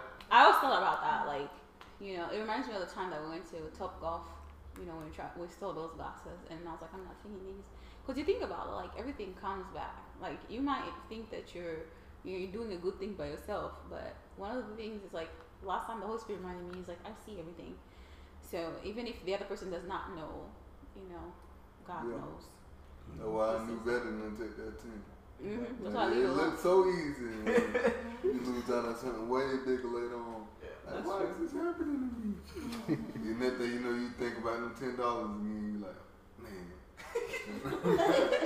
you know, to that ten. Yeah. But it's so many uh-huh. times though. Why do we get tempted with money? Like money is issue. Like it's so many times. Like even today when I got paid, you know, I was gonna ask you. Because you have something in your mind that you want to like get. You know, you I don't even need the thing. I'm telling you, you You don't have even need it. Like I don't need it. I don't even need it. I don't need. I don't need No, honestly, you do this big desire. Yeah, but I just want it. Nah, but everybody got that Desire. obsession of being able to look at your account and Yeah. see all them. Oh yeah. Because Oh, all, you see, all you see is like bills. You're like, this is just the Yeah, bill. deduction, deduction, No, deduction. Yeah. No, God is teaching a lot. It's a lot. Unless you learn how to calculate your bills as you're looking at the money coming in. It- All right, I already know this is going right. This is going to this. I know. Before you even like, yeah, be like, this I get paid. But Okay. I, Oh, yeah, go on. No, I was just laughing at the the way Pastor Jovi said it. Talking about, remember when he was making everybody raise their hands? Talking about how many people over here think, uh, what is it, that you're married to a spender? Oh, Like, are you a spender? And I said, I thought to myself, I'm like, I am a spender though, but I'm also a saver. Mm. So I'm in between. So I didn't raise my hand because I was like, I'm, I'm in between. I actually used my head. Mm. But if you met me back then, I mean, I still saved, but I still spend. I think I'm still the same way. The, the, Like the the same you way. was getting, you're like, okay, I got more leeway. I can. Yeah, I but can I think this this time I'm that. more relaxed. Like this mm. time I, I understand the value of things more. I still understand. I still understood it by myself, but now it's like a corporate thing. Does it make sense? Corporate. At first, it was kind of like you were by yourself, so you were living living however you wanted, right? And you did whatever you wanted. Then the second time is like there's people, and I, I, I see the understanding of God. God is like, you know, when you get married, this is what's gonna happen. You have to put everything on the table, like literally, you have to put everything on the table. There's no if buts or whatever, and that is the instruction that God was um, showing me intimately. Like this is what happens. This is a heart issue actually, because all of us want to sit over there and just be like, you know, but you know, the other person doesn't know exactly what's going on because you know my paycheck does fluctuate, so I can just do this and do that. Uh, So, you know, and-. Yeah. So and then you sit over there and you like reason with yourself, but you know because you have the spirit of God in you, there is no way. I feel so bad. Like no matter how many times, and I'm like God. When is my season to have a surplus? That's what I told him. I was like, I just want a surplus. Like, you know, I just want just a little bit more. What, what- whatever happened to the cup overfilling? Huh? Whatever happened to the cup overfilling? Oh, overfilled the cup. Oh, Yeah, overfill, yeah. Everybody overflow. want that. Everybody want that cup to be spilling. My my cup is gonna overflow. I don't care. It's gonna overflow somehow, sooner or later. It better overflow. I don't know how. it better Oh yeah, but that that scales on the eyes thing. Mhm. Uh, my realization was when I kind of lost it for a little minute because it's like so many things be put on my shoulder and it's like when I I went in the way I did, people was actually hurt. It's like I'm I'm the glue Cause I'm, I'm always there for so many people. It's like I seen everybody was hurt and everybody was just separated for that the rest of that day. Mm. And it's like I'm like, dang, so I really mean that much. Me holding my stability, it mean that Mhm. much. If I just do what everybody else do, it's different. Mm. Because they never were reliable. Mm. So nobody really looks towards them. But Mhm. you exit yourself out that equation, not everything fall. Mm. Because so many people relying on you. Mm. You know. Awesome. But that's part of being a man. Oh, yeah, yeah. man. Yep, yep. Mm-hmm. Okay, so uh, 21 through 27 here. All those who have heard him were astonished and asked, Isn't this the man, isn't he the man who raised uh, havoc in Jerusalem among those who call on his on this name? And hasn't he come here to take them as prisoners to the chief priests? Yet Saul grew more and more powerful and baffled the Jew- and baffled the Jews living in Damascus by proving that Jesus is the Messiah. Uh, let's see. After many days had gone by, there ha- there was a conspiracy among the Jews to kill him. But Saul learned of their plan. Day and night they kept close watch on the city gates in order to kill him. But his followers took him by night and lowered him into a basket, in a basket, through an open wall, in uh, opening in the wall. Uh, when he came to Jerusalem, he tried to join the disciples, but they were all afraid of him, not believing that he really was a disciple. But Barnabas took him and brought him to the apostles. He told them how Saul on his journey had seen the Lord and that the Lord had spoken to him, and how in Damascus he had preached fearlessly in the name of Jesus. Mm. All right. So I have a heart check question here. Mm. So, even other fellow Christians didn't believe that Saul truly was converted, right? They still thought that he was an evil man. They still thought that he was there to kill, and they thought, honestly, I think they thought that he was like a Trojan horse, as if they were, he was trying to join the group so that he can, you know, Undercover. infiltrate, yeah, be undercover or something like that. Um, and they were right, rightfully so, because they heard so much about him and how much he's actually done to to hurt the Christians. Uh, but we obviously we shouldn't judge others based on what their past has brought them. You know, yeah. Um, especially if we see, like, we can physically see the positive change that he's been, uh, that Saul has been doing uh, in in the kingdom there. But my question is, have you ever felt isolated, outcast, pushed away by your own fellow Christian brothers and sisters? Yeah. You- that's not even a que- that's not even an answer. Good question. I mean, that's not even a question. All the time, not even every all the time, every time, every day. Because I, I think it's a level, uh, it's a different level of dimension, and sometimes I feel it with you guys. So I ain't gonna lie, I ain't gonna lie. So I think it's a um it's a dimensional thing, because um just like Auntie was explaining to me, everybody has different levels of faith and how you know they believe in God. So it is a sad thing to know because God calls us to be in unity actually. Um, but at the same time, people believe God for their conveniences and also for for the lack of uh, like Kambuza was telling telling me because we're talking about um, the relationship with Christ. I love how she mentioned it to to me and explained it to me. Kambuza, can you explain again what the relationship to, to Christ is like? Because she explained it so good. Go ahead. Actually, on the spot. I know, so quick. Like, Mhm. so your relationship with God is it's just that like you and God. It's kind of like a marriage. It's you and another person. You don't like you wouldn't expect someone to come in and like say stuff about your marriage or your relationship. So uh, yeah, it's just it's you and God. Like it's hard for like I can't try and evaluate Rachel's relationship with God or like Henry's relationship with God or like Liama's relationship with God. Like that's for them and God to um to talk about and to be in, I guess.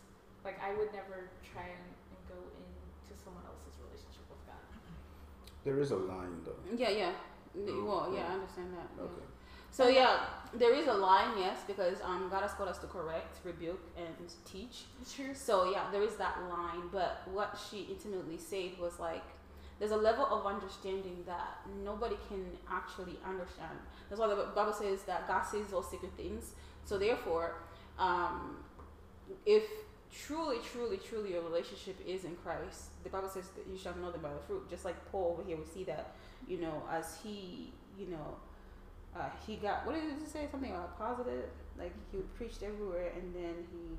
Oh, I remember what I said. It's kind of like there's a certain level of intimacy there Yeah, that like someone else can't. they can't have. It's just different. understand. Yeah, they can't understand. So, and that's the way it is. So, therefore, and then, you know, to others, some things feel like a fairy tale. I think that's the reason why God has called marriage a, mini- a mystery and a ministry because um, there's a mystery behind that relationship. When um, God in Ephesians chapter 5, when he talks about marriage, he tells us that, you know, um, you know, husbands, love your wives as Christ loved the church. So there's a reason why, you know, God has that dimensional understanding for us because even Paul at the end says it's a mystery. When he finishes talking, he says it's a mystery. Nobody can understand. Like I, you know, I forgot what part he says that at the end. I think, and he explains that. So in that kind of thing, you know, I think um, one of the biggest things that I'm really kind of excited about is to dive into that my- mystery of ministry, um, that relationship was just hidden in Christ.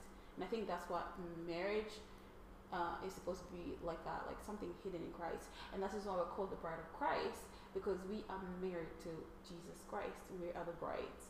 Um, and um, I remember because I do have a sermon that's coming out too. It's coming from the the, the virgins, the the ten virgins, the Mhm. foolish ones, and then the right ones. So that part, you know, I sat with the Holy Spirit and asked him about, you know, what the light meant, like the oil in the light.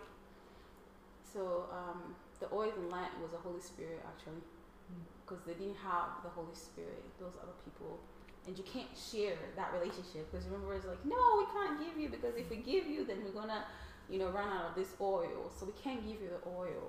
Hmm. So and then they were like, go get your own, like, hmm. Go get your own relationship with Christ. So that was like a really a nice revelation in that kind of sense when I mm-hmm. added hers and then I added that in that moment to understand that it is it is our own. It's your own. So mm-hmm. but there's also teaching, understanding the truth of God, yes. Mm-hmm. So yeah. 100%. What did I ask? Oh, I forgot what I asked. Was your Okay. Uh, yeah, fellow Christians, have they pushed you away, outcast you in any way, shape, or form? Yeah. Me, people stop talking to me too. Hmm. Yeah. At the old church. Oh, yeah. Yeah, they stopped talking to me. That was very interesting. Like people don't tell you the truth; they just stop talking to you. Then you know that they're talking about you. Yeah, people have always talked about me. I've always wondered. I think this is why I always had that. Um, the it's the same residue that I still have. It's that that dimension of, like when I'm around women, it's like women get intimidated so easily to the point where like if I'm around women or like married women, there's always that friction that happens, and I'm just like, what the heck is going on? And I don't have to say anything, but I can discern it, and it's like that. So you have that awkwardness that always happens, and I'm just like, what is this? And it's the same thing that I used to feel when I was younger, like in my younger years. So I'm, I always ask the Holy Spirit, I'm like, what is this? But it's just discerning of spirits. That's what happens. Mm-hmm. So I'm discerning somebody's heart. So therefore, it's friction with myself mm-hmm. and that basically happens. But I do have I've had experiences where people are actually very secure in themselves and there's so much freedom that you know when you ha- hang around those women, they're they they're comfortable with you. You can feel that dimensional. And I've seen women who are very jealous and they always you know when you just walk up, it's like something else. And that happened to me at work because somebody told me something very vulgar about me, and I just didn't know that. But I was like, you just have a lustful mind. That's all. I didn't know that about my like I didn't know about myself because I'm not very conscious about myself or anything like that. Neither do I have low self esteem, by the way. Mm. You know, I'm just not cautious of myself in a sense. So that was very interesting to understand because I asked the question. I was like, why am I feeling this way? And somebody was able to answer me, and I was just like, okay, never mind. never mind. So I've always had um, a hard time with women. Um, for me, it was always the youth groups at uh, church Yeah, yeah, because I just never could like, I just never felt like I belonged, and that was two reasons why though. Um, I'm introverted, so I'm not a type B personality, very reserved. So I wasn't. no, Huh? represent. Huh? Yeah. exactly. Um, but essentially, I just never like had that confidence to go up to someone or to go up to them and try to make friends or something like that. But that was back in the day. Um, I feel like I've grown more comfortable now. Um, but back then, it just didn't feel, you know, I didn't have the confidence. It was also uh, because the people in that church were also very cliquey. Mm-hmm. They also had their own groups, and they just did not want anyone else to join them. Mhm. They were, you know, they already had established relationships and everything. They were either siblings or friends or whatever from school, but they they would just not allow. Um, so much so that even the youth pastor himself was like, "No, no more groups. We can't have this here." Um, that I don't know if anything changed at that point, but yeah, Nah, nothing ever changed. I don't think it changed yet. The people themselves, they have to change. Oh yeah, Yeah. And yeah. you can't Yeah. change unless you acknowledge that you That's have an issue. Yeah. Oh yeah, Mhm. Yeah. Yeah, and that's why I want to speak on. Mhm. Like some churches, I done I done been to churches where like they welcome, you know, like they embrace you. When you know everybody not gonna be like that. There's a couple of elders. I wonder if he say just like they just off your look, Yeah. they ain't waiting for anything. Just Oh yeah, and they assume. Oh my gosh, and then they try to like, like you know how you sit around in the like if you go vi- like you go some church and then they try to push you to go give your life to Christ. I'm like, uh, I'm like, does my face look like it doesn't it doesn't have Christ to you? you And I was like, this is so. no. I know that's what I'm saying. Or anything else. I used to wonder, like all the time, they'd be like, "Go get, raise your hand." I'm like, raise my hand. Like what? Hey, I ain't gonna lie, I done got saved so many times. Going, you going out there, so knowing you know I already got saved. Yeah. Alright, and they so proud of you. So but it's time- They make you feel like you gotta do that. Yeah, they make you feel 'Cause guilty. They, now they're looking at you, oh, he rejected me. yeah, and then oh my And gosh, now they gonna look at you. religious people. Always They don't believe. Very religious, yeah. Especially grandma's church. They used to look. They be like when they to my anybody like you know when you try to give your life to Christ or when you have to go pray. You go pray. Oh, like everybody has to stand up and stand up, and you're like you don't want to go. I'm like ah. Cause they do They like need, rules. hey, when, when people Oh yeah. they need So to ask another question and when you stand up. Now, how many of you were forced to stand up? They How they actually- need to do, you feel me? Mhm. Now, how many of you actually want to go? It's, it's a waste of time, really. Yeah. If a person going up there and they not into it, it's really a waste Yeah. of time. Yeah. You can't Oh. force somebody. That's true. Oh, I got persecuted um by this girl in St. Stephen. She used to bully me all the time. She's like, "Hey, church girl," all the time. I'm like, "We're in church," and then like she'll make fun of me when I finish praying. And then one time she cursed at me. She's like, "You little la la," la," you think that all that. I was like, "Look at these demons." Like she just started yelling at me. Self-projecting. Yeah. Mm. She started yelling at me the whole time. I didn't get it. Like, because, like, I used to get picked to pray. I mean, forced to pray. That's basically what it was. you know, but I didn't understand why it chose me all the time to pray. Like, I had other talents. I was like, I had other talents. I can read, I can Yeah. sing. So why would you want me to, you know, pray all the time? But it's very mm-hmm. interesting, though, You know, a lot of people don't want to do it, though. Yeah. to pray. They're talking in front of a lot of people. I never wanted to either, but, like, you know, it's like, yeah, if you good at it, then they gonna get you. Yeah, especially St. Stephen. Mm. Every I done time. seen people freeze up. You know, and like, they start crying and stuff. Like everybody ain't meant for that. It take a lot. Yeah. Public speaking is not for everyone. I guess it's hard to like, at least for me when it comes to praying out loud, like even in front of you guys, it's just hard because like I I start to overthink it. Like I'll just overthink what I'm going to say, what I'm going to pray about, and really it shouldn't be that hard because like I'm just talking to God, and it's really just me like you know talking to God, even if it's in front of others. Yeah. Um, I guess it's just hard to like kind of remember to remember that in the moment. I think that's why she talking tongues so so much. So So big. you get a, you know, a vibe.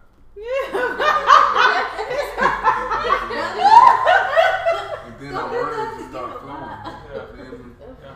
It's called contagiousness. Because, like, whenever you are surrounded in the presence of God, mm-hmm. there's an eruption that happens. The Bible says, where two or more are gathered, there I am in the midst. So you always believe that God is in. I always believe that God is in the midst. If everybody's closing their eyes and praying, I always receive the Holy Spirit for Him to, like, you know, come and move. Mm-hmm. So, yeah. Mm-hmm. Yeah. Um, all right, so I'm gonna finish up here. It's about to rain October soldier.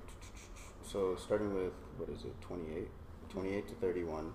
So Saul stayed with them and moved about freely in Jerusalem, speaking boldly in the name of the Lord. He talked and debated with the Hellenistic Jews, but they tried to kill him. And just for context, the Hellenistic Jews were the Jews who adopted the Greek language and culture, so they weren't really part of the messianic. You know, they didn't believe in Jesus as the uh, Messiah. Um, and when the believers learned of this, they took him down to Caesarea and sent him off to Tar- Tarsus.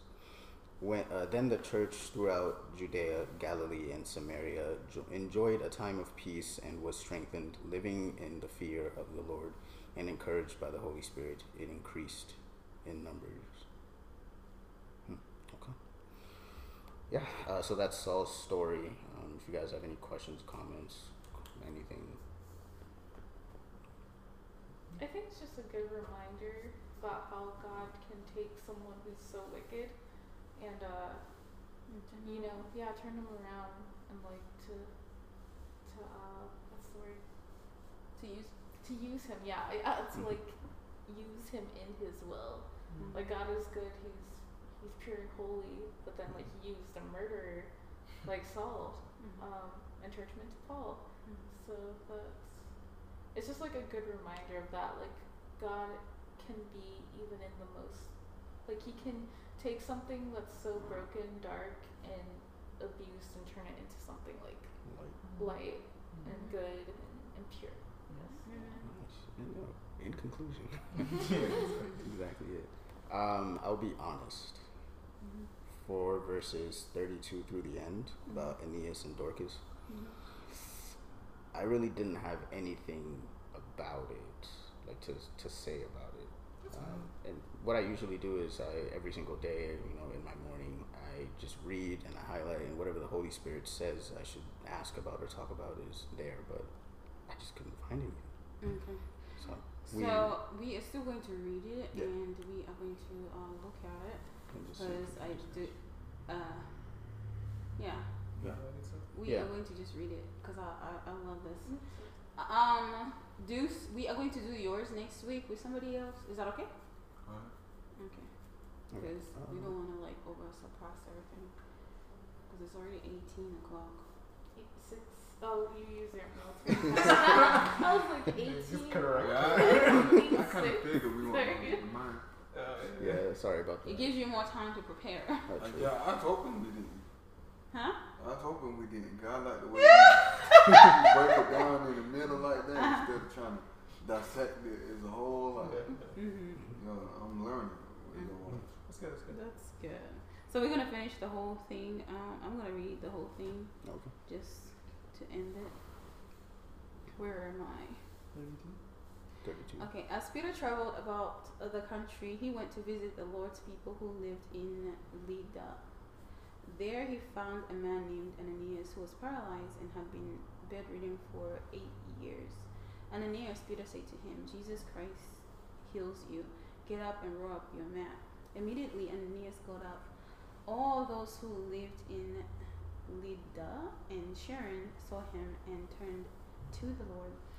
In Joppa, there was a disciple named Tabitha. In Greek, her name was Dorcas.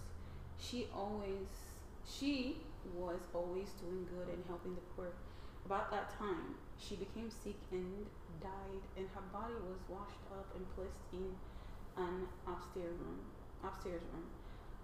Lydda, Lydda was near Joppa, so when the disciples heard that Peter was in Lydda, they sent two men to him and urged him, Please come at once. Peter went with them, and when he arrived, he was taken upstairs to the room. All the windows, all the windows stood around him. All the widows stood around him, crying and showing him the robes and others clothing, other clothing that Dorcas had made while she was still with them. Peter sent them all out of the room.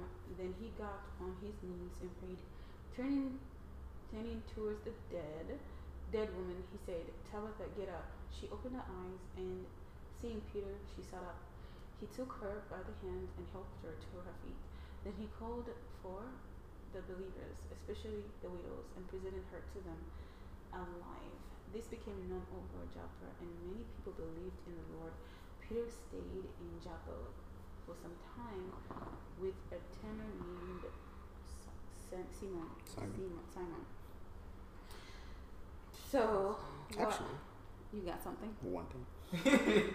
this was one thing. It was uh, Acts nine thirty four, Mm-hmm. uh, where it says Aeneas said to Peter said uh, Aeneas Peter said to him, Jesus Christ heals you. Get up and roll your mat. Immediately, Aeneas got up.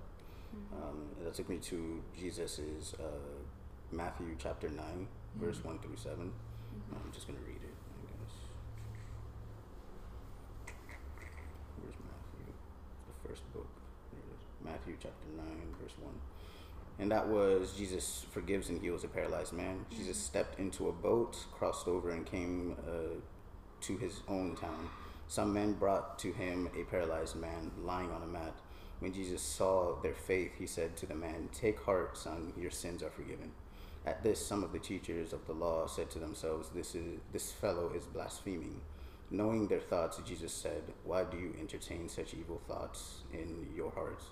Which is easier to say, Your sins are forgiven, or to say, Get up and walk? But I want you to know that the Son of Man has authority on earth to forgive sins. So he said to the paralyzed man, Get up and take your mat and go home. Then the man got up and went home. Uh, yeah. And for that one, I believe, um, I wrote a note about it. So going back. So for that one here, uh, my comment is that there's a contrast between um, when Peter said to him that Jesus Christ heals you and get up and roll your mat, um, to where Jesus was trying to show the people that he has authority to both forgive sins and heal physical ailments. But here in Acts, Peter only has the authority to heal, but with the name of Jesus as well, because I'm saying Jesus Christ heals you, get up. So, um, yeah, that, yeah, there's I have another one. So Well, go for it. Yeah. well, go ahead. Oh. I'll- I'll- I'll- These these both miracles are two miracles that you know mimic what Jesus did. Um, I found the other one uh, in Mark uh, five thirty five. While Jesus was still speaking, some people came from the house of Jairus, the synagogue leader. Your daughter is dead, they said. Uh, why bother the teacher anymore? Uh, overhearing what they had, what they said, Jesus told him, "Don't be afraid, just believe." He did not let anyone follow him except Peter, James, and John, uh, the brother of James. when they came to the home of the synagogue leader, Jesus saw a commotion with people crying and wailing loudly. He went in and said to them, Why all this commotion and wailing? The child is not dead, but asleep.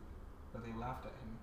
After he put them all out, he took the child's father and mother and the disciples who, who were with him and went in where the child was. He took her by the hand and said to her, Talitha kum, which means, Little girl, I say to you, get up. Immediately the girl stood up and began to walk around. She was 12 years old. At this, they were completely astonished. He gave strict orders not to let anyone know about this and told them to give her something to eat. So, like, he Peter was in that room, um, and with Tabitha, you know, they had the widows who were showing him like she basically they were trying to say she deserves to to come back to life. Hmm. Uh, and then he's like, okay, everyone leave, and then he basically yeah mimicked what Jesus did. So Mhm. on both of them. I see. yeah, Yeah. So, uh, my conclusion for this story is that, like, I love how um, when it comes to like all the miracles, all the miracles shows that like you know some people come to believe because of signs and wonders, which is fine because that's what God does. Because we hear stories where you know a lot of Muslim people uh, get a visit from Jesus. You know, they see a sign of Jesus, so they get a visit from Jesus. So then they they change their life to Christ. Um, you know, others it's just by looking at somebody else's life and then you know suddenly they change. Um, and then the other main point that I liked about Dorcas's life is that how many of you can somebody cry for and say we need that person to be alive? I think that happened to grandma.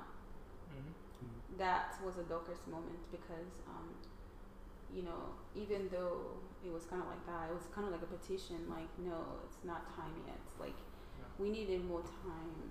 It was a heart check because, because a lot of us, just like Mbuza was saying, that a lot of us, you know, we were like seeing, even though I did warn a lot of people, because I've been singing about this for a long time. So it was a heart check to see, like, you know, when somebody leaves, you never see them again mm-hmm. okay? Except from after eternity and that's it. So it was really like a it was kind of like a dimension where you go like i didn't want to see it happen. I said no. I kind of You kept the know, pray like I prayed a lot. yeah it was kind of like every hesitant i was like every time i try to like think about anything i was like i'm not gonna allow any negative thing. I said lord your word says this. And i said this is what i told god. I was like you give us some time. And i was like for all my grandparents that died neither did i know how to pray. Everything was a surprise. You know we just woke up and they were dead and stuff like that. Like this time it was a transition. And i said i have my lips i have my mouth and i'm gonna stay over here and i'm gonna worship you until you give me peace about this thing. So like whenever um i think you texted rachel? Whenever rachel texted i was at work. And then i remember sitting over there. Like i was at work and then i was just so nervous. Like when i saw the text message i was just like so nervous you don't understand like I was just like, like if you had some confusion, I'm looking at the person and I'm like, um, what do I do? Do I tell them I to leave? do I tell need to leave or what do I say? So I sat over there and I was just like, huh? Whenever like last time you were like, she had a mini, she wasn't responding the second time. Yeah, when she had another stroke. And I got so nervous. I'm like, I was like, no, God. I was like, I refuse. I sat over there and I was like confused. So my boss is like, um, are you okay? It's like, it's my grandmother. So I'm like trying to figure, I'm like, what do you do in this situation? Like, I just looked so confused, right? So I just sat over there, I'm like, um, so uh, my boss was like, uh, you can go. Because I was about to cry. Like, I just sat over there and I was about to cry. And I'm just like, I normally don't show my tears, but I just didn't know how to think. So as I was driving, coming over here, and my first thing was, I am going to stay over there and I'm going to pray in my room and I'm not going to move until you answer me. And the Holy Spirit answered me immediately. it was so funny. He answered me immediately. He was like, Your grandma's going to be okay. That's what he told me. And I was just like, Oh, okay. My tears didn't come out. If I cried, for me, when I cried, that means it's danger. Because that's it. I didn't cry. Like, the second time, I did not cry. Because it's like, You prayed already. That's what he told me. Like, you prayed, it's going to be fine. I already answered it. And I was just like, Oh, thank you, know, it was like the most. And then, I, you know, I was talking to Anisha, and I'm like, Why is she crying? So, and then I thought about it. So that day, I didn't even pray. Like, I didn't pray. I just said, Thank you, God. And that was it. Mm. From that moment, you know, I was in the bathroom, and the Holy Spirit told me she's going to be fine. And after that, that's if I'm looking at her. Like, everybody was talking, and I was like, Nah, she's going to be fine. Mm. Because I knew it. Like, even if I try to explain to people, I'm like, this is, you know, some people kind of, they have different, like, faith is on your own. You know, some people have different anxiety levels. Like, even though I was saying, and I was like, Ugh. so I just left it alone. I kept it to myself and kept it going. I'm like, Wait, so going be fine. you told your boss? Like you just said, yes, it's my grandma, and then he let you go. I was like, my grandma had a mini stroke. That's what I said. Oh. Because I had that time. And then she's like, and then she's like, you can go. What did she say? Mm-hmm. Because I was confused. Like, you know how you try to, like, like my mind couldn't think. Yeah, you Like, I, I You're in couldn't shock. comprehend. Yeah. So I was like, shock. This can't be happening. So I'm like trying to touch stuff, and I'm like, do I go here? And I'm just, she's like, are you okay? She's like, you can go home. That's fine. And then yeah, and after that, like when I got, because I was like really worried, and then and I was like, I was like, no, I need to say goodbye. I don't care what you say, God. I like need to say goodbye, something. And then the Holy Spirit just stopped me in my room. He's like, she's gonna be fine. And I was like, okay. I was like, more time. Come on. Thank you, Jesus. Mm-hmm. So yeah, That's good. more time. Long Yeah. grandkids, great grandkids. Yeah. that crazy how y'all just had like a close like the death experience in y'all family. Cause like my sister just like gave birth to my new nephew, Mhm. they were saying like he wasn't breathing. Mhm. And like me and my sister kind of on bad terms. So what I did, I prayed that God would would get her to forgive me. Mhm. Even though I was mad because I how much pressure she was putting on me, Mhm. at the same time she pregnant. Mhm. So if I'm stressing her out, her out, that's when my guilty conscience started kicking in. Mhm. Like okay, I'm getting mad and I'm stressing out all the time she has a baby and stuff. Um, Even though her and them, uh, the father, they they going through it already, but Mhm. I don't want to be a, uh, an addition, addition to it. to. Yeah, you know. So I prayed and he all right man. Amen. Yeah. That's good. It's a boy. Yep, yep. Oh, she got congrats. she got two boys. No. Yeah, it's amazing to realize that. Like, you know, I refused, and the reason why I refused because I felt like that was the enemy in an attack. Because I was like, at first, yeah, I get it, and the second time, I was like, this is just the devil. I knew I was like, yo, they were playing with everybody's Yeah, everybody's 'cause she was about to mm-hmm. leave, right? Yeah. And then all of a sudden, Yeah, okay, Yeah. is that what? now already?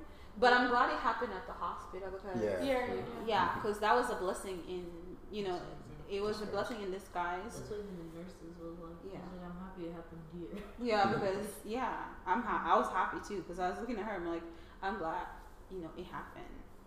So I was like, my gosh, God, I thank you. I don't know. For me, I know sometimes when I think about like death, I'm always talking about it's okay, but I do understand that it's even in my situation, like I don't think you know. My mom always tells me all the time. She was always like, I don't know what I would do if if you know if I die first, like if her daughter died first and stuff. She's always like, no, I'm gonna go first. we'll be like acting down because I'm like, no, I'm gonna go. So in that kind of sense, because I have that. For me, I'm okay because I know where I'm going. It's a delight and a joy to actually think about, like to think that I'm gonna be with Jesus, right? And I take delight with heart, like with with my heart, and you know, mind, body, and soul. But for others, they wouldn't comprehend that. Like they wouldn't. But I wouldn't want to suffer. Like if I were to die, I just want to close my eyes. I don't want to be in pain. Yeah, I don't want to be in pain. So, um, but I do know that God has a you know purpose mm-hmm. and a bigger plan for my life. So I don't worry about that. Uh, um, a lot of like dementia, like patients and stuff like that. The one thing that a lot of them like remember is Jesus. Mm-hmm. Bills are emergency. Hmm. They might be like in their own like Little mind. their minds, but they always remember Jesus. Mm-hmm. There's this one who was a pastor, and he he's always. You know he's black. So he, he'd be like in the church and just be like Reverend da da da da da da. Like he knows that, but he always remembers Jesus. That's good. That's one thing you can never forget is the Lord. Mm-hmm. Amen. Mm-hmm. Yeah. So yeah, this has been. I think Grandma's been the highlight of anything. Mm-hmm. Like just to understand, Grandma is so cute. She's adorable. She's the most adorable little thing ever. I'm like, look at you. She told me she told me I should shave my beard because I look Muslim. she, keeps, she keeps saying it. That's what grandma said. Yeah, every time I go over, she's like, "Ooh, David." I'm like, it's, just, it's just like that. It's exactly like it. Yeah. Yeah. Yeah. So that tells you a lot about a person. You know, it's when you are loved like that, like somebody will, like a lot of people, you've added so much value to somebody's life and just such a delight, like being a delight to somebody, mm-hmm. you know, being that person. Because there's some, there's a verse in the Bible that I always correlate to. Like when a, um, when a wicked person dies, people rejoice. Mm-hmm. Mm-hmm. They rejoice. But when a righteous person dies, people cry they cry and that's the true thing so for you guys you know the question is are you going to be missed or are you going to be people are going to get excited when you go? That's it's like I'm- hey bye bye. And then it happened for my about it happened to my granddaddy. I'm not going to lie to you. It happened to my granddaddy. As much as we like to joke about this my, that's what happened to my granddaddy. He was that kind of person that people would not miss him because of his character. Does that make sense? So it, it was that it was it is what it is. But at the same time, you know, it's so sad to Yeah. even know that like people are not going to miss you because of your behavior and the way you were. Um, you know, you're, you're just not kind. You know, and yeah, I felt so bad, but at the same time, I never had that relationship for me to. I wouldn't say that I didn't care. I cared in a sense of like that's my mom's father, and then also that he, because of him, I exist. You know, Mhm. and that's who God chose. So, in that kind of ownership, I was you know grateful for that. But at the same time, you know, I was just like, not that I, w- I rejoiced either or. No, I did not rejoice. I wish you would have had more chance for us to build a relationship. Do I regret anything? I do not. Like I don't have any like like any regrets or anything like that. I do not. Um, I just feel so bad, and my prayer is I pray that that prayer that I prayed with him, you know, on his deathbed by himself. The only thing I felt bad was like he died by himself, with nobody around him. So, and it tells you a lot. God does not honor such things. You can even tell until to the end of your death that God does not honor your life because you did not honor Him. So, mm-hmm. in that kind of thing, you know, God celebrates. People who honor God will be celebrated even to the point of death. That's how, you know, your life will be reverenced, you know, in that honoring. And you might not see it, but, you know, God honors you. And it says so in Ecclesiastes. So, it's always to live a life of kindness Yeah. so people can honor you when you die. Leave an impact. Yeah. You gotta leave an impact on, on as many people as you can. Mm-hmm. Leave love. I mean, my granddaddy was a giver, you know, but with conditions. You might be like, you want money back and he was a giver with conditions. I'm like, oh, all right. You know, we're gonna need three percent tax on it. And then my my other granddaddy, Grandpa here. yeah, grandpa here was somebody that that man. I even told God I was like, I want me meet a man that's gonna be like my granddaddy. Like, ah, When you learn about what he went through, you're just like, wow. yeah, a man of God. He was a man, meek man. He was like a meek, nice, nice smile too, with his little teeth. I miss him. Ah, I used to love my granddaddy, and he loved me too. I was his favorite grandchild. Yes, I can brag about that. He told you right? no, I just was. Oh, Um, you just assumed. No, no, no, I'm not assuming. You guys can assume what you want to. I was the highlight because I was the firstborn granddaughter. Come on, I used to sit and read. He used to read the. It was all hmm. known. Oh, I'm not Even when saying I was little.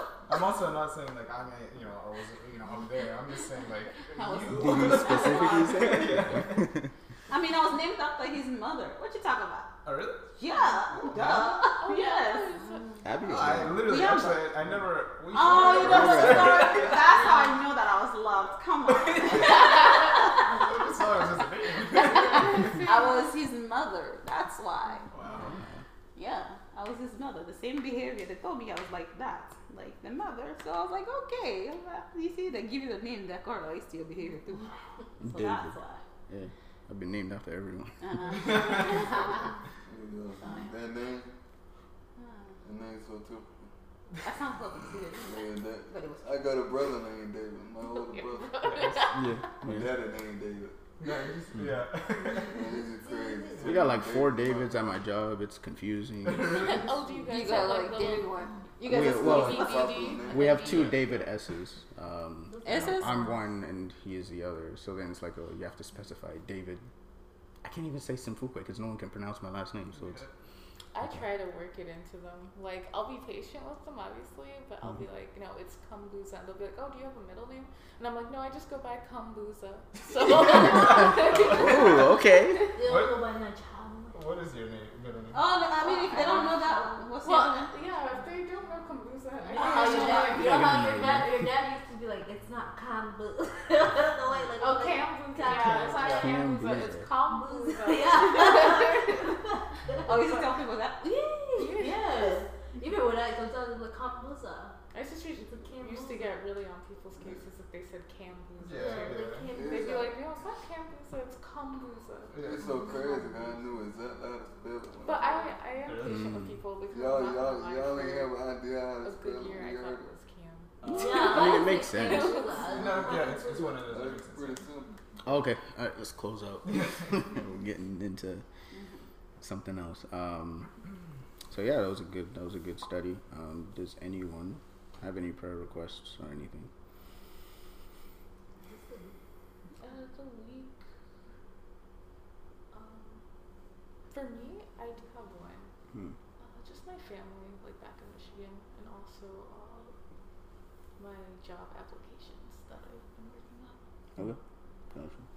Uh, I just need like prayer that my dad can acknowledge God in the situation. Mhm. Stop thinking he can handle everything on his own. It's humility. That's good. Okay. Anyone else? Okay. All right. Um, Oh, okay. I need a fresh refreshment. I need a fresh. I just need the Holy Spirit to refresh me. Ignite me with new passion. Hmm. All right, let's pray. Father, we thank you for today. Thank you for allowing us to just come together again and to just um, fellowship with you, Lord Father God, and just read your word, uh, read through it, understand it, talk about it, discuss it, and then leave here with uh, with new knowledge and, and new understanding, Lord. Thank you in Jesus' name. Lord, I also want to pray that as we depart, you be with us throughout our weeks, Lord Father God, throughout our jobs, our schooling, whatever it is that we are doing this week, Lord. I pray that your, your hand is in everything that we do in Jesus' name. Lord, I also pray that you let your will be done as you see fit as well, Lord Father God. Whatever plans that we may have in our minds, Lord Father God, I pray that we bring it to you so that you may evaluate it. But then again, Lord, your will always triumphs over everything anyway, in Jesus' name. Um, Lord, I also want to pray for our individual requests. Lord, I pray for Liamba. Lord, I pray that you would refresh her spirit and her mind and her soul, Lord Father God. Allow her to to have a new perspective on life and a new perspective on everything, Lord Jesus Christ. And I just pray that you would um, give her excitement, joy in everything, Lord Father God, in Jesus' name. I also want to pray for Kambuza, Lord, as well. I also pray for her, um, her, her job find, Lord Father God, her job search, Lord. I pray that you bless her, um, her, her cover letter and also her resume, Lord Father God. I pray that um, whoever reads it, Lord, is just taken aback and just um, just allows her and gives her a chance, Lord, as as you see fit, and just let your will be everywhere there in Jesus' name. Lord, also pray for the Mugalas, Lord, in in um, in Michigan, Lord. I pray that you would be with each and every one of them, uh, meet their needs, Lord Father God. But um, also, I pray for their household, Lord Father God. I pray for um, peace and calmness in, in, in the house, Lord Father God. I pray against any spirits that may want to come in and divide and, and triumph over everything. But Lord, your power and your spirit is always going to triumph in Jesus' name. Lord, I also want to pray for Rachel, and um, uh, I pray that you would be with her this week as well, Lord Father God. I pray that you would protect her, Lord, and keep her focused, keep her um, safe, Lord Father God. Um, I also pray that whatever needs that she has, Lord Father God, unspoken, spoken, whatever it is, Lord, you hear her every single time, Lord, in Jesus' name. Just meet her um, halfway in Jesus' name. Lord, I also pray for Henry, Lord Father God. Thank you for um, bringing him into our lives, Lord. Thank you for everything that he has added to us, Lord. I pray that you bless him and allow him to to flourish in his job and in everything that he does in Jesus' name. I also pray for Philip, Lord. I pray that you would uh, protect Philip, Lord, and um, just be with him throughout this week as well. Allow him to get ahead in his work. Uh, allow him to um, to to show an impression to his bosses and, and to anyone else that is around him and just be the one, uh, the, the light in that place that he works, Lord, and, and everything that he does as well, in Jesus' name. I also pray for Deuce, Lord, Father God. I pray that you would be with him as well, Lord, um, in any struggles that he has and anything that he's going through, Lord, Father God. Be with him, Lord. Um, I also want to thank you for uh, bringing him into our lives, Lord. Thank you for um, just, just the fellowship and the friendship that we have had with him so far, Lord. Thank you for that in Jesus' name.